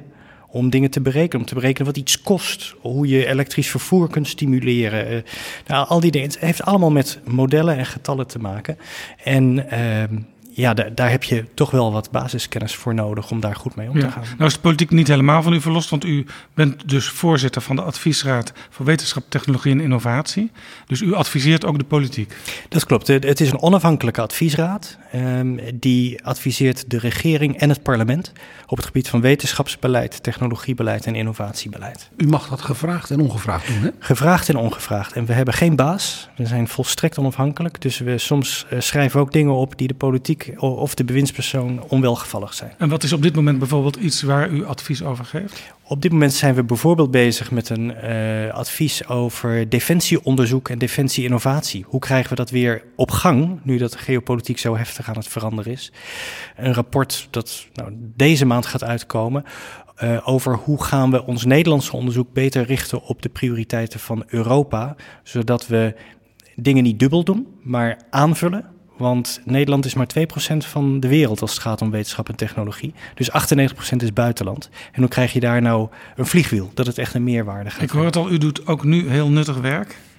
Bij ons ook Marjolein ten Hoonte. U bent directeur arbeidsmarkt en sociale impact bij Randstad Groep Nederland.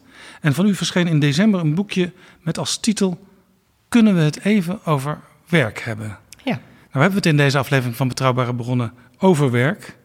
En over het gebrek aan mensen die graag de technologie in willen later en daar een opleiding voor nodig hebben. Wij nemen deze aflevering op bij platform Talent voor Technologie. Een bijeenkomst met een aantal ronde tafelgesprekken in een zaal. U zat aan een van die ronde tafels. Wat heeft u daar gehoord? Even leek het erop dat we het erover gingen hebben zoals we het altijd doen. Namelijk, we hebben het erover, we gaan naar huis en het blijft zoals het was. Eh, wat er gebeurde was dat er bij ons aan tafel een student zat. Die zei, waarom vullen jullie met mijn krapte in plaats van mijn talent centraal te zetten? En dat was een mooi bruggetje naar wat ik graag in wilde brengen, namelijk kunnen we van dat hele systeem terug naar de leefwereld en kijken waarom mensen dan niet of wel voor techniek kiezen, hoe ze kunnen zij instromen, op welke manier we onderwijs dan veel mensgerichter en toekomstgerichter ook voor organisaties in zouden kunnen richten. En toen kwam eigenlijk een heel mooi gesprek op gang. Ja, ja wij hoorden tot nu toe dat een best aantal mensen, een aantal groepen mensen, niet of nauwelijks bereikt worden door de roep om zich te interesseren voor techniek en technologie. Met name werden genoemd vrouwen, meisjes maar ook jongeren met een migratieachtergrond. Ik praat nu ook alweer in probleemvorm. Maar goed, dan draaien we het om. Hoe gaan we dat soort problemen dan aanpakken en oplossen? Ik denk in ieder geval door veel beter aan te sluiten bij de leefwereld van de groepen die u, uh, die u nu omschrijft. En hen op te roepen dat je ze nodig hebt en dat er in die techniek verschrikkelijk veel kan. En dat zul je moeten laten zien met elkaar ik ben ook van mening dat in bijna elk beroep techniek opgesloten zit in de toekomst. Iets van techniek weten, dat gaat helpen. En op het moment dat wij, en dat is ook een ding wat ik in mijn boek probeer te schrijven, dat wij niet mensen laten doen besluiten dat je voor eens en voor altijd iets leert waar je tot aan weet ik veel hoe lang hè, genoeg aan hebt. Um, het gaat helpen als je zegt: het maakt niet zoveel uit wat je nu kiest op het moment dat we jou wel interesseren voor iets anders, dan is die weg er ook. Ja, want u beschrijft in uw boek, en daarom bent u niet de eerste, want uh, er zijn allerlei rapporten verschenen de afgelopen jaren over de arbeidsmarkt. Maar u beschrijft het wel heel beeldend. Uh, hoe we inderdaad vroeger misschien op ons 21ste een baan kregen En misschien op ons 65ste daar afscheid namen met een horloge of een fiets. Ja. En u zegt, ja, je moet eigenlijk veel meer letten op de vaardigheden van mensen. En mensen moeten zich ook zelf bewust worden van welke vaardigheden heb ik. En vervolgens zou je met de arbeidsmarkt moeten bekijken. Wat kunnen we op dit moment met die vaardigheden? En wat kunnen we over zoveel jaar met die vaardigheden? En dan misschien ook heel erg aangepast en omgeschoold. Ja, op welke plekken kun je met jouw vaardigheden dan terecht? En welke zijn al redelijk goed ontwikkeld? Welke zou je willen ontwikkelen? Dat is veel meer dan alleen je opleiding. Dus het, het mensen vertrouwen geven dat in feite je steeds en altijd aansluiting zal kunnen vinden op werk wanneer je uh, jezelf bewust bent. Wat kan ik? Wat vind ik leuk? Waar ga ik van, van glimmen? Dat is de manier waarop eigenlijk een samenleving en onderwijs zou moeten kunnen uh, werken. Ja, dit is eigenlijk met andere woorden wat Mariette Hamer bij de SER altijd uh, mensen van werk naar werk helpen noemde. Al is dan misschien iets te veel nog op het werk zelf gefocust, want u focust eigenlijk breder van ook hoe kun je als persoon zelf het mooiste maken van je leven door de dingen te doen waar je goed in bent? Ja, van werk naar werk leek een oplossing die bedacht was door organisaties om te voorkomen dat je moest bij een reorganisatie met een sociaal plan moest gaan zwaaien. Wat mijn pleidooi is, is geef mensen nou een context, ongeacht hun contractvorm, van waaruit ze vrijelijk over die arbeidsmarkt kunnen bewegen, kunnen kijken waar ze terecht kunnen. En of je nou ergens 30 jaar blijft of twee jaar of drie maanden, dat maakt in feite niet zoveel uit mijn pleidooi is: geef mensen reisgeld. Zorg dat altijd de op- en overstap goed geregeld zijn. Organiseer dat als een service. En laten we het om mensen heen organiseren en niet vanuit een systeem bekijken wat niet meer past bij mensen. Maar er zit ergens een, een probleem en die vraag stel ik aan, aan u allebei. Want blijkbaar is de arbeidsmarkt in de techniek- en technologie sector, eh, als mensen er al kennis van nemen, eh, gewoon niet aantrekkelijk genoeg om een stap in die richting te zetten. Nee, en dat heeft ermee te maken dat, dat er nog steeds een oud beeld is van techniek. Dat er te weinig vanuit techniek, en ik weet dat bedrijven er heel veel aan doen, maar het kan nooit genoeg zijn, denk ik, veel te weinig ingespeeld wordt op, ook al op jonge leeftijd, kijk eens wat wij kunnen. En we zouden het gaaf vinden als je hier deel uit van kan maken. En kijk eens wat jij bij ons zou kunnen. Exact. Hoe jij jezelf zou ontplooien exact. binnen deze omgeving. En, en daar, jij brengt iets wat wij niet hebben. En wat je waarde is voor de samenleving. De jongere generaties willen heel graag gezien worden. Die willen weten, wat ga ik straks doen? Wie gaat zien wat ik doe? Wat is de waarde van de dingen die ik doe? En uh, ik denk dat het niet ingewikkeld is, maar je moet alleen wel als organisatie en als maatschappij eventjes aansluiten bij die gevoelswereld, bij die wereld van. Oké, dan vind ik het misschien wel heel Dit erg leuk om dat te doen. Want in uw boek beschrijft u een sollicitatiegesprek wat u afnam met dus een sollicitant. En u kreeg gaandeweg dat gesprek het idee ja. Zit ik nou eigenlijk zelf te solliciteren of, of zitten zij te solliciteren bij mij? Ja, die generatie zegt ook dat, dat bedrijven bij hen komt solliciteren. Hè? Dus, dus, en dat gevoel had ik op dat moment ook. Ik weet toch ook precies waar we, waar we met z'n tweeën liepen. Het was ons derde gesprek. En, en zij, maakte, zij stelde mij zoveel vragen dat ik dacht, ja, dat is, jij wil heel graag weten wat ga ik doen? Doet dat ertoe? Leer ik daar veel? En, en, en wat zijn mijn volgende stappen? En hoe kan ik aan de buitenwereld duidelijk maken dat ik ertoe doe? Als je daar een beetje mee speelt ook met elkaar, dan, dan kom je denk ik ongelooflijk ver. Ook in de techniek. Ik ken een uh, collegevoorzitter van, van een hogeschool. Die dat heel lang deed. Hij is nu met pensioen. En die zei altijd: Ik probeer mijn meiden en jongens altijd te vertellen: je leert aan deze hogeschool niet wat je gaat worden, maar wie je gaat worden. Ik denk niet dat we moeten onderschatten wat een school nog meer doet dan alleen je de, hè, de theorie bijbrengen. Dat, dat, daar moet, dat moeten we niet onderschatten. En ik vind ook dat we dat heel hoog moeten houden en dat we er ook heel zuinig op moeten zijn uh, uh, in ons land en in de wereld. En op Bruins, op dit moment als er 133 vacatures zijn, dan staan daar 100 werkzoekenden tegenover.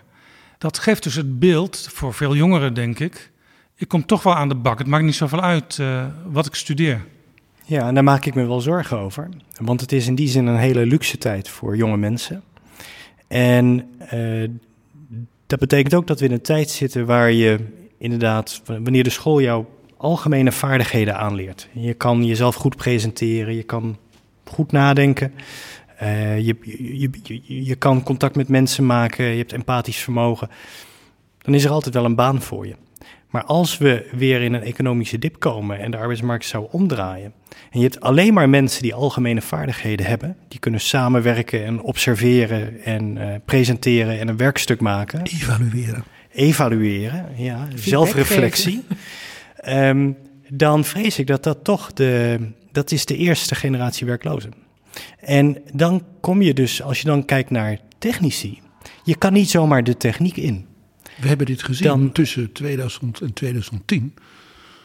De groenpluk in zowel het MBO als het HBO van alle mogelijke bedrijven. Hm? Nee, maar dat diploma. Je hebt nou dat derdejaars stage bij ons gedaan. Je was hartstikke goed. Je blijft gewoon hier. Dat diploma haal je nog wel. En toen kwam de kredietcrisis. En toen hadden we dus reeksen uitstekende mensen, technici, maar die zeiden ja, ik heb dat diploma niet. En die stonden dus allemaal op straat. We hebben heel veel mensen nodig op allerlei plekken in de arbeidsmarkt. En die algemene vaardigheden die zijn goed en die zijn nodig. Um, toch denk ik dat je zekerder in je schoenen staat als je als een deel van je opleiding ook is dat je vaardigheden hebt geleerd die niet iedereen heeft. Die jou onderscheiden van, van anderen. En techniek is wel een heel mooi vak waar je je mee kunt onderscheiden. En ik, zie weinig uh, uh, elektrotechnici die onzeker zijn over. Uh, kan, ik, kan ik over tien jaar ook nog terecht in de samenleving? Maar de, de, de, de grote cohorten van jonge mensen die alleen algemene vaardigheden leren, ik heb er niet op gestudeerd en ik, uh, ik, ik, ben er ook geen expert in, maar ik heb het gevoel dat dat, dat kan ook fout gaan als de economie de andere kant op draait. Maar ik denk dat mijn buurvrouw daar meer van weet en meer over kan zeggen. Ik denk ook dat je moet voorkomen dat die, dat die elektrotechnicus de elektrotechniek achter zich laat. Hè? Dus dat je als sector enorm goed in de gaten moet houden. Vinden deze mensen het goed hier, fijn hier? Ontwikkelen ze zich? Ook na tien jaar. Ook na tien jaar. Dat vind ik spannend, hè, want dat is de techniek niet zo gewend. Het is een beetje Doe maar gewoon, dan doe je wel gek genoeg uh, sector ja, misschien wel. Er komt een ander apparaat en dan leer je dat andere apparaat en dan kunnen we weer verder. Dat is het. En, en het is een hele mannelijke wereld. Dus nou ja, een beetje over... Ik twijfel of ik dit of dat... dat ik denk dat daar meer aandacht uh, aan besteed mag worden.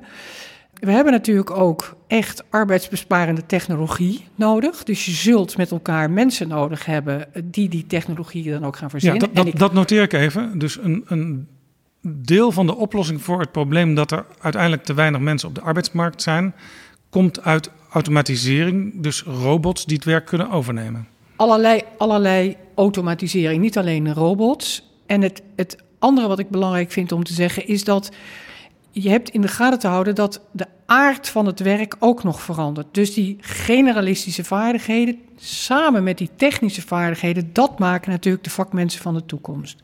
Dus er is veel te zeggen over, ja, je moet iets heel goed kunnen, maar tegelijkertijd, en dat heb ik ook in mijn boekje aangehaald, proactief loopbaangedrag, kun je mensen leren om beter over een hele loopbaan na te denken dan in het hier en nu.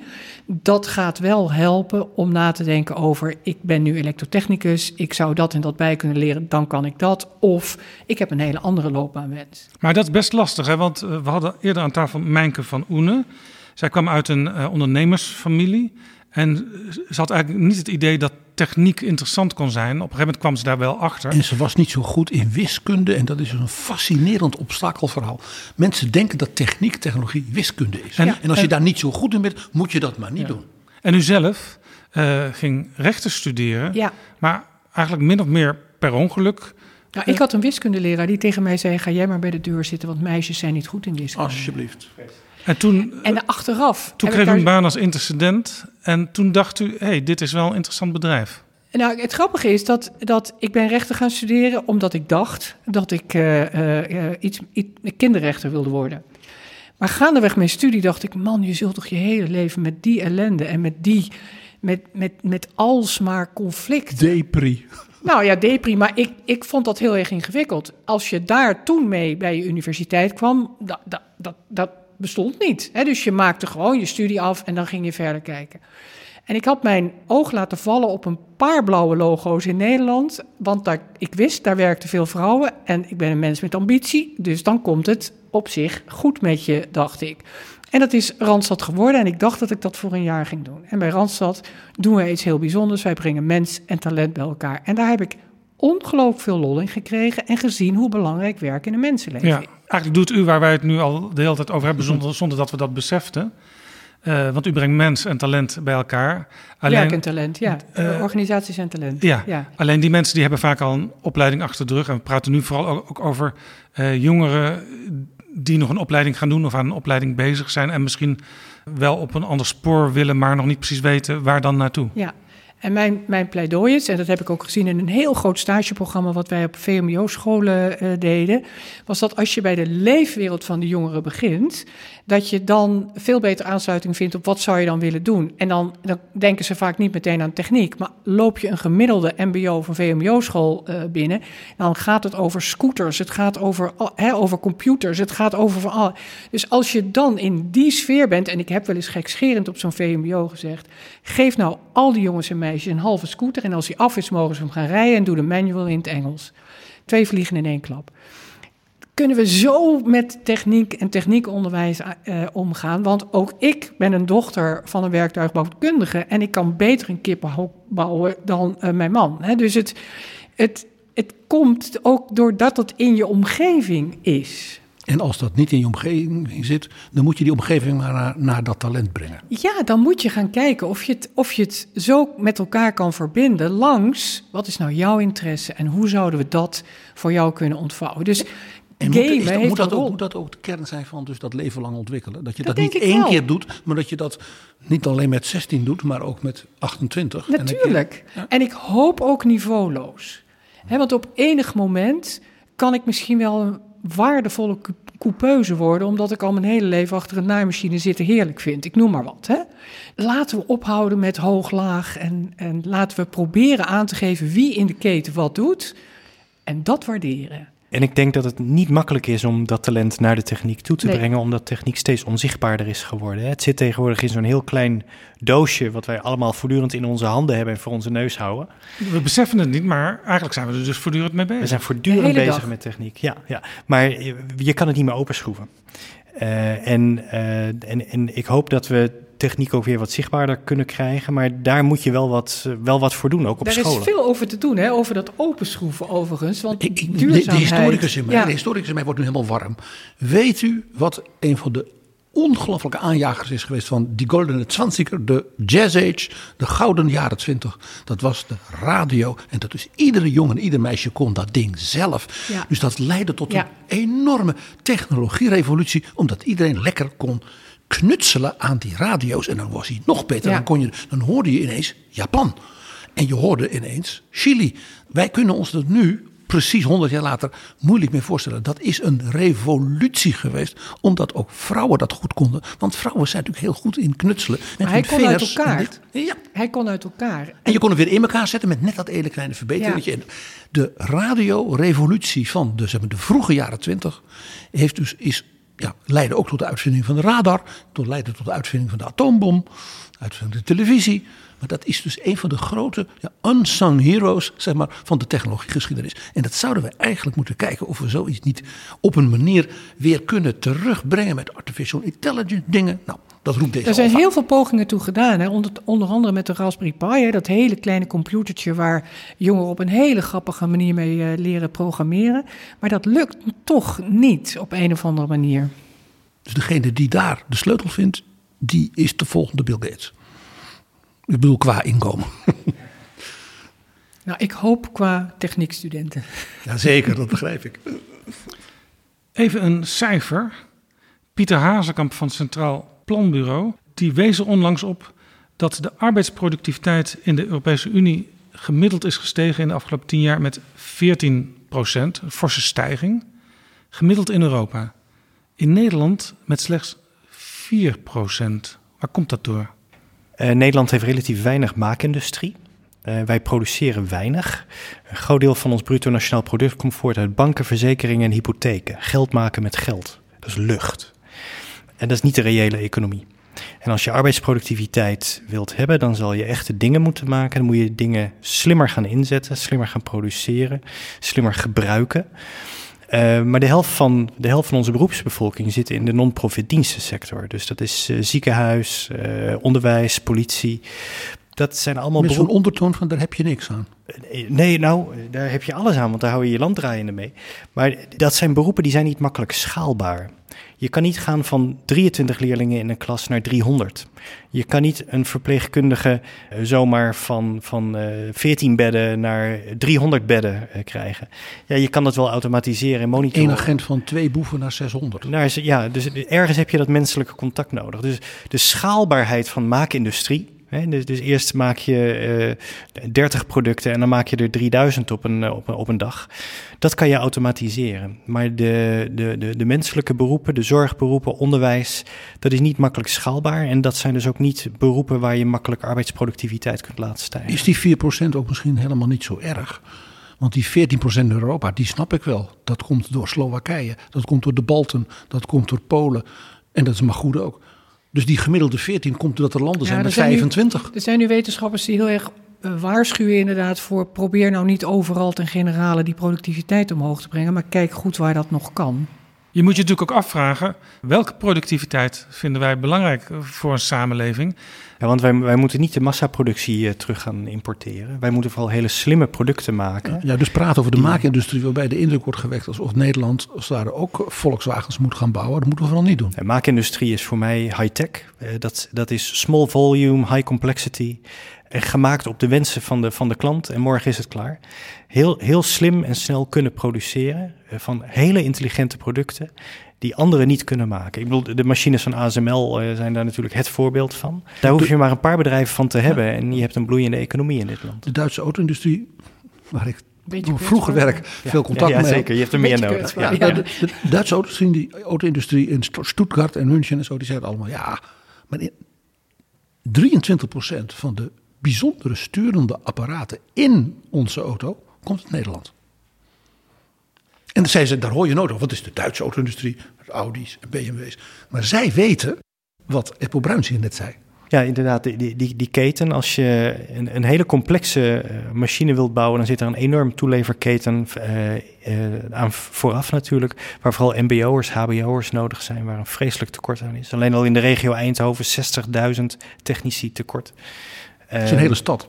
Dat is een, ja, zeker. Ik hoorde onlangs eh, Karen van Oudenhoven, de directeur van het Sociaal Cultureel Planbureau, zeggen dat de overheid moet bepalen voor welke beroepen we ons geen personeelstekort kunnen veroorloven in de nabije toekomst. Nou hebben we natuurlijk geen planeconomie, maar toch, zij zegt een aantal beroepen, en dat hoor ik u eigenlijk ook een beetje zeggen, is niet essentieel. Hoe gaan we dan die vraag die steeds meer ontstaat eh, en het aanbod in balans met elkaar brengen? De politiek durft niet te kiezen. De politiek durft geen uitspraak te doen.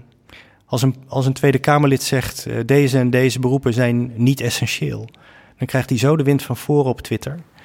Dan, dat is, dat Omdat is- dan heel veel mensen zich persoonlijk gekwetst ja, voelen. Ja, kijk, ik, de, de, Je legt het ook niet uit, denk ik dan. Hè? nee, nee. Kijk, de, het, ehm, Ja, wat Er- is essentieel en wat is niet essentieel? Die discussie moet je er, voeren. zijn, er zijn massastudies waar, waar veel jonge mensen voor kiezen, waarvan je je kunt afvragen, komen die jonge mensen wel echt op de plek terecht waar hun hart, eh, waar hun hart naar uitgaat? Kunt u een paar voorbeelden geven? En, Psychologie. En, en, en ik durf als onafhankelijk mens die geen baas heeft daar best een voorbeeld van te geven. Dat is inderdaad eh, psychologie, of communicatiewetenschappen, bestuurskunde. Een paar van die grote studies eh, waar, waarvan ik eh, denk dat, dat, dat een deel van die studenten ook dolgelukkig zou kunnen zijn in bijvoorbeeld meer een, een technische richting, maar dat ze er nooit aan gedacht hebben. Wat, wat ik zie is dat vaak de keuze wordt gedreven door laat ik, laat ik een brede studie kiezen, dan kan ik nog alle kanten op. En men heeft het gevoel bij techniek. Zoals rechten, zoals economie. Ja, ja, en men heeft het gevoel dat zodra je techniek ingaat, ja, dan zit je al in een soort van ja, hele smalle tunnel en dan daar kom je nooit meer uit. En dat Eh, is natuurlijk ook de schuld van de technieksector zelf. Want die presenteert en praat ook over zichzelf in die termen. ja, Ja, ja, en, hoe- en ja. van de opleiding. Hè? Dus die dachten heel eenvormig in een bepaald profiel. Terwijl ja, je misschien op verschillende manieren met die studenten hetzelfde eindresultaat, maar meer eh, zou kunnen bereiken. Ja, en tegelijkertijd, die techniekopleidingen zijn natuurlijk soms ook best wel heel ingewikkeld. Ik weet dat in Delft hebben ze tijdens open dagen bij werktuigbouwkunde, dan hebben ze die mooie zonneauto Luna neergezet. Nou, kwamen er twee keer zoveel eerstejaars die gingen werktuigbouw doen. Alleen het grootste deel viel weer af, want ja, de eerste drie jaar ga je geen Luna bouwen.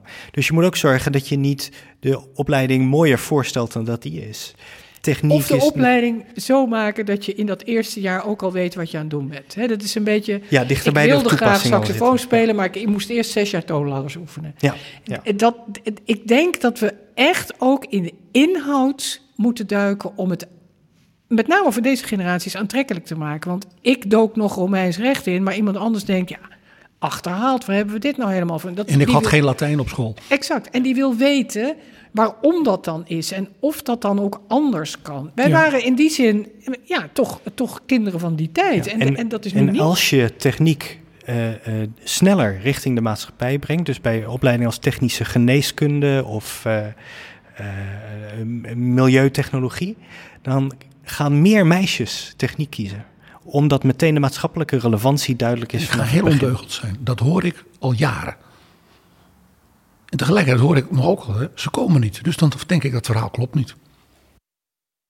Nou, de, de harde beta-vakken, daar zie je inderdaad niet dat, dat er nou heel veel meer meisjes uh, gaan. Maar de, de, de maatschappelijke vakken, je, de, de, de stijging in beta en techniek zit, eh, zoals ik het heb gezien in de grafieken, vooral in die opleidingen waar maatschappelijke relevantie vanaf het begin duidelijk is. Dus, duurzaamheid. Dus de, ja, duurzaamheid. Dus de, Gezondheidszorg. Ja, precies. Dus, dus jonge mensen zijn op zoek naar die zingeving. Maar niet leraar. Nee, dat heeft, dat is, heeft weer een heel ander imagoprobleem. Ja. Wat u hier aanstipt, dat is eigenlijk denk ik de kern van het hele verhaal. Zodra mensen zien wat maatschappelijk relevant is, en dus ook zien dat een aantal beroepen uiteindelijk niet essentieel zijn. En dat die dus ook niet zo heel veel toekomst hebben misschien. Dan wordt het ineens veel interessanter ook om eens in die techniek en technologiehoek te kijken. Dat weet ik niet, want we zien ook een, een hele gekke andere stroming. Dat is dat jongeren zeggen, ja, ik hoef eigenlijk niet meer studeren. Ik moet een beetje inkomen genererend vastgoed hebben en ik beleg. En zo kom Bitcoins. ik ook... Ja, zo kom ik ook de wereld door. Dus we hebben, we hebben wel echt bij deze generaties aansluiting te vinden. Met name omdat. Waar is nog het collectief en het solidair gevoel in wij zijn een samenleving? Dus het, het idee dat je iets aan het doen bent wat niet bijdraagt. Ja, dat vind ik wel spannend. En, en dan zou je kunnen zeggen, is dat essentieel? Ik hoor nu eigenlijk twee dingen tegelijkertijd. Eerste was de opleidingen en, en de beroepen of de, de talenten waar je, waarmee je je kunt inzetten, die moeten heel erg aan het individu gekoppeld worden. Maar tegelijkertijd moet je het individu er ook van doordringen eh, dat solidariteit nodig is om verder te komen in deze wereld. Ja, maar dat is wat volgens mij een, een goede onderwijsinstelling doet. Dat is dat driepootje waar ik het net over had. Het is niet alleen theorie. Het gaat ook over jouw persoonlijke ontwikkeling. Het gaat ook over hoe ga jij je als burger verhouden tot dat je niet alleen maar een theoretisch opgeleid mens bent. En dat we met elkaar iets van een samenleving en een wereld hebben te maken. En dat ik het bijzonder vind dat als graan schaars wordt in Oekraïne, dat iemand dan heel veel graan op gaat kopen. In plaats van te denken: joh, hoe gaan we dit nou doen? Hè, dit is misschien een te eenvoudig voorbeeld, maar dat is wel hoe verhoud je je tot we zijn met z'n allen? Ja, Eppo Bruins, eh, drie jaar geleden, toen zat u nog niet bij de Adviesraad Wetenschap, Technologie en Innovatie. Maar toen is er een rapport geschreven door die adviesraad, waarin eigenlijk gepleit wordt voor het creëren van een inspirerend toekomstbeeld, zodat de samenleving weet, nou, die kant gaan we op. We hebben natuurlijk de laatste jaren heel veel discussie over vergroening en verduurzaming, aanpakken van het klimaatprobleem, dus misschien al iets van een toekomstidee. Maar dat kan dus nogal steviger en sterker. Ja, daar, daar zie je toch wel dat we in het huidige politieke klimaat moeite hebben om te kiezen. Uh, en om een, een toekomstbeeld van ons land neer te leggen. Door te zeggen van nou, over 30, 40, 50 jaar is dat waar wij ons geld mee verdienen. Dit is hoe ons land eruit ziet.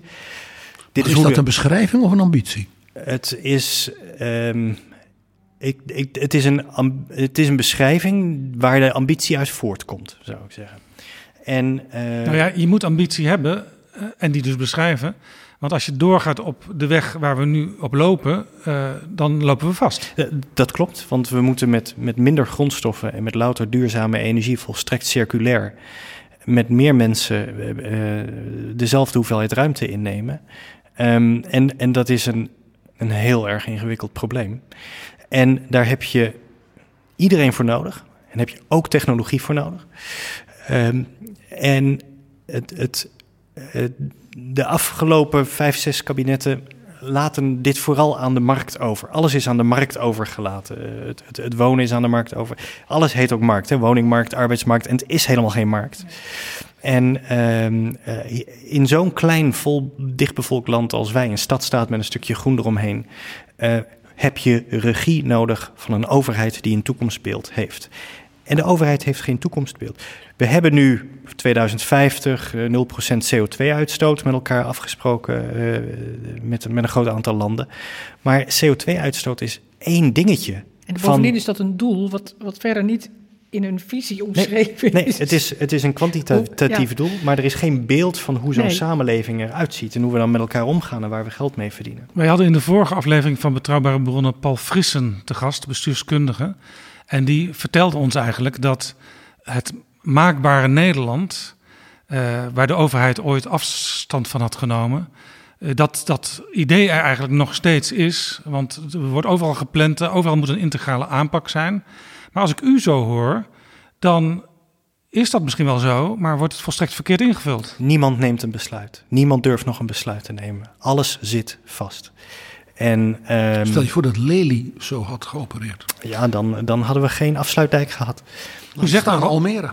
Ja. U zegt maar nogal dat wat, alles zit vast. Visie? Ja, het, het, het, stikstofprobleem is daar zo'n zo'n typisch voorbeeld van. Uh, in feite, zonder, zonder wetswijziging kom je daar niet verder. En de wet kan je eigenlijk niet wijzigen zonder dat Brussel uh, inschikt. En Brussel, Brussel schikt niet in. Ik geloof niet dat iemand daar echt een oplossing heeft. Maar er is ook zeker niet een toekomstvisie van dit, dit is dan in ieder geval waar we naartoe moeten. Want als we daar naartoe moeten, weten we ook welk welke wetswijziging er nodig is. En uh, hetzelfde won de woningmarkt. Het, kabinet roept we gaan 100.000 woningen uh, per jaar bouwen. Maar het zijn er al jaren 70.000 en wat we ook doen blijven er 70.000. We kunnen de groei niet aan. En ik denk dat we uh, de, de, de, kloof tussen beleid en uitvoering is zo groot. Dus aan de ene kant, we zeggen van alles en we hebben ambitie. Maar het, het raakt niet aan, aan, de werkelijkheid van de maatschappij. En die kloof tussen politiek en maatschappij, die kloof tussen beleid en uitvoering, die moet worden geslecht. Daar moeten bruggen gebouwd worden. En de square mile surrounded by reality, die, die, die uh, het, de, de, Tweede Kamer soms wel eens lijkt te zijn, die moet weer een, een verbinding naar de reality gaan hebben. Want er is daarbuiten echt een land dat geregeerd moet worden. Nu begrijp ik ook waarom u niet per se terug hoefde zo snel in de Tweede Kamer. U ziet ineens veel meer. Ik vond, Als je afstand neemt van schilderij, zie je meer van schilderij. Ja, ik vond de Tweede Kamer een prachtige plek om heel veel voor elkaar te krijgen. En tegelijkertijd heb ik daar heel erg beseft dat ik niet meer kon dan geld verschuiven en toekennen en nog meer regels maken. En zeker dat laatste, dat lukt meestal heel goed. Dat gaat heel erg goed. En daar, maar daar hebben we in Nederland helemaal geen behoefte aan. Dus je bent heel machtig vanuit het parlement en je bent heel erg onmachtig tegelijk. Dus het is het, het mooiste en het ergste wat ik in mijn leven heb gedaan. Alles zit vast. Het boekje van Marjolein ten Hoonte heet Kunnen we het even over werk hebben? In de beschrijving van deze aflevering staat een link naar dat boek. Want het kan misschien inspiratie bieden aan mensen die nu luisteren en denken... ik wil wel meehelpen aan het losfrikken van die samenleving, zodat we weer op gang komen naar een betere toekomst. Mag ik u allebei hartelijk danken voor dit gesprek. Dank u wel. Graag gedaan. Dit is Betrouwbare Bronnen. Tot slot praten we met Pieter Moerman, collega van Beatrice Boots bij Platform Talent voor Technologie, die u helemaal aan het begin van deze aflevering hoorde. In de gesprekken het afgelopen uur is één ding heel erg duidelijk geworden. Er is een groot probleem. Er is veel talent in Nederland Alleen dat bereikt niet allemaal de technologie sector. En heel veel jongeren weten ook niet dat ze misschien wel het talent voor techniek en technologie hebben. We hebben al een beetje gesproken aan tafel over hoe dat probleem opgelost kan worden. Maar één ding hebben we eigenlijk nog niet zo heel erg besproken. En dat is dat Nederland natuurlijk niet alleen staat met dit probleem. Eh, vraag en aanbod op de arbeidsmarkt sluit in de hele Europese Unie niet goed op elkaar aan. Klopt helemaal. Kijk, een van de belangrijkste punten hierbij is... de urgentie is nu wel duidelijk. En ook wel de oplossingsrichtingen. Alleen het is allemaal nog een tikje versnipperd. Je publieke initiatieven, private initiatieven. En een van de dingen waar we nu al jaren aan werken... dat is ook bekend een beetje onder de naam Catapult... is publiek-privaat die krachten bundelen. Ja, dat zit onder de hoede van het platform Catapult. Precies. De Catapult is het netwerk van al die samenwerkingsverbanden en Platform geeft daar een enorme impuls aan. In Nederland uh, zie je dat in het Groeifonds bijvoorbeeld, waar ook echt wordt gezocht naar die publieke-private matching. En zie je dat uh, naar human capital, menselijk kapitaal, naar opleiden van mensen steeds belangrijker wordt. Ja, daar hadden we het met Beatrice even over aan het begin al. Dat Nationaal Groeifonds, heel veel geld zit daarin. En daar kan dus ook geld gebruikt worden om dit probleem op te lossen. Precies. En daar hebben we ook een bijdrage geleverd om te zeggen: laat nou zien wat er is. We hebben een handreiking gemaakt rondom dat thema. Uh, sluit nou aan op die initiatieven die al zo goed zijn om dat groter en steviger te maken. Want anders blijft het allemaal zo klein. En hebben we de neiging steeds het wiel opnieuw uit te vinden? Precies. En dat is het slogan ook van Catapult: wiel niet opnieuw uitvinden. Ook in Europa zie je dit nu echt wel plaatsvinden. Uh, deze week werd dat notitie uitgebracht van Ursula von der Leyen. Ja. En daarin staat heel expliciet de alignment van public en private funding. Nou, een van de belangrijkste initiatieven van de Europese Commissie is ook de zogenaamde Centers of Vocational Excellence. Dat doet een beetje denken aan die centers van Catapult in Nederland. Ze zijn er vrijwel op gebaseerd en zijn gebaseerd op het Watercampus in Leeuwarden en uh, in Baskeland. Ja, Europa wil dat dus eigenlijk in de hele Europese Unie gaan stimuleren dat er van dat soort plekken komen waarin die verschillende groepen bij elkaar worden gebracht. Het talent, de bedrijven, de opleidingen. Precies dat. En het op elkaar aansluiten van de energie die in het bedrijfsleven ligt om mensen te werven en te scholen. De energie die er bij scholen ligt om mensen voor te bereiden op de toekomst. En de energie die er zit bij de overheden, die wel degelijk zien dat er echt wat moet gebeuren op dit thema. Maar ook een beetje worstelen hoe en wat. Laten we even luisteren naar Ursula von der Leyen op 14 september 2022 in haar State of the Union.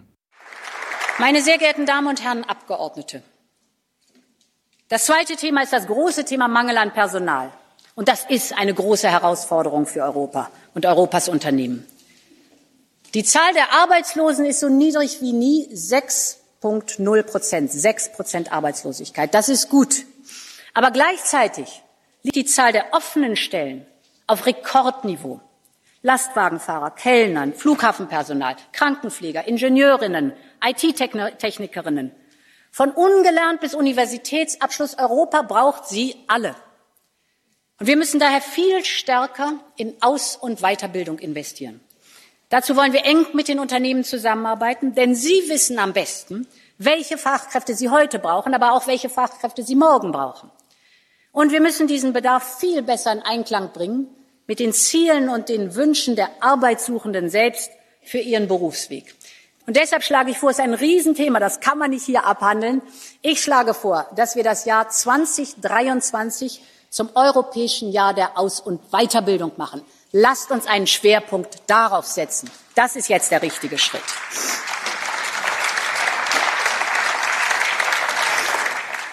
Dit lijkt me een belangrijk moment voor de oplossing van het probleem. De Europese Unie, de Commissie, die heeft het jaar van de vaardigheden afgekondigd. Daar zitten we dus nu middenin, in dat jaar. En in dat plan wat afgelopen week gepresenteerd werd, de Green Deal Industrial Plan, daar staat ook heel nadrukkelijk enhancing skills in. Dus het bevorderen van vaardigheden. En het interessante is dat zat al in die speech in september, maar zit er nu nog nadrukkelijker in. Ook die, dat bij elkaar brengen van privaat-publieke initiatieven en middelen, die alignment, dat dat niet alleen maar is voor de jeugd.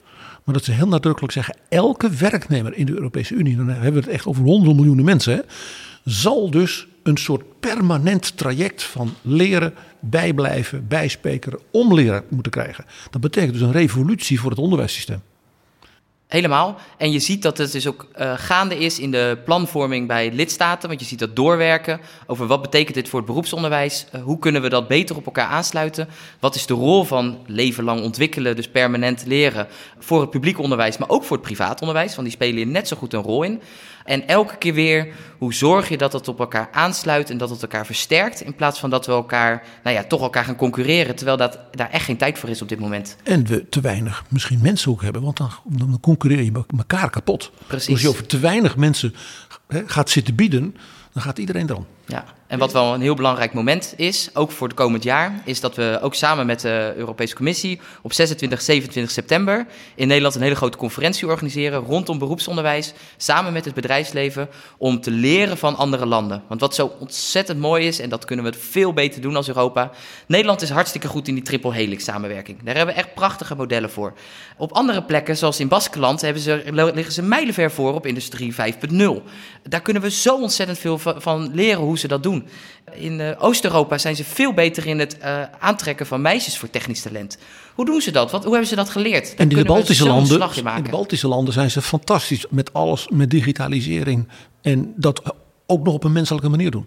Dus dat wiel op niet, niet opnieuw uitvinden. Gaan we die 25 of 26, 27 september helemaal uitlichten. Uh, de commissioner Schmid is, komt er ook bij om dat ook verder zichtbaar te maken. Nicolas Schmid, de eurocommissaris voor de arbeidsmarkt. Zullen we afspreken dat we tegen die tijd het er opnieuw over gaan hebben met z'n allen? Dat lijkt me een heel goed idee. Dankjewel Pieter Moerman en heel veel succes met alles wat nog gaat gebeuren.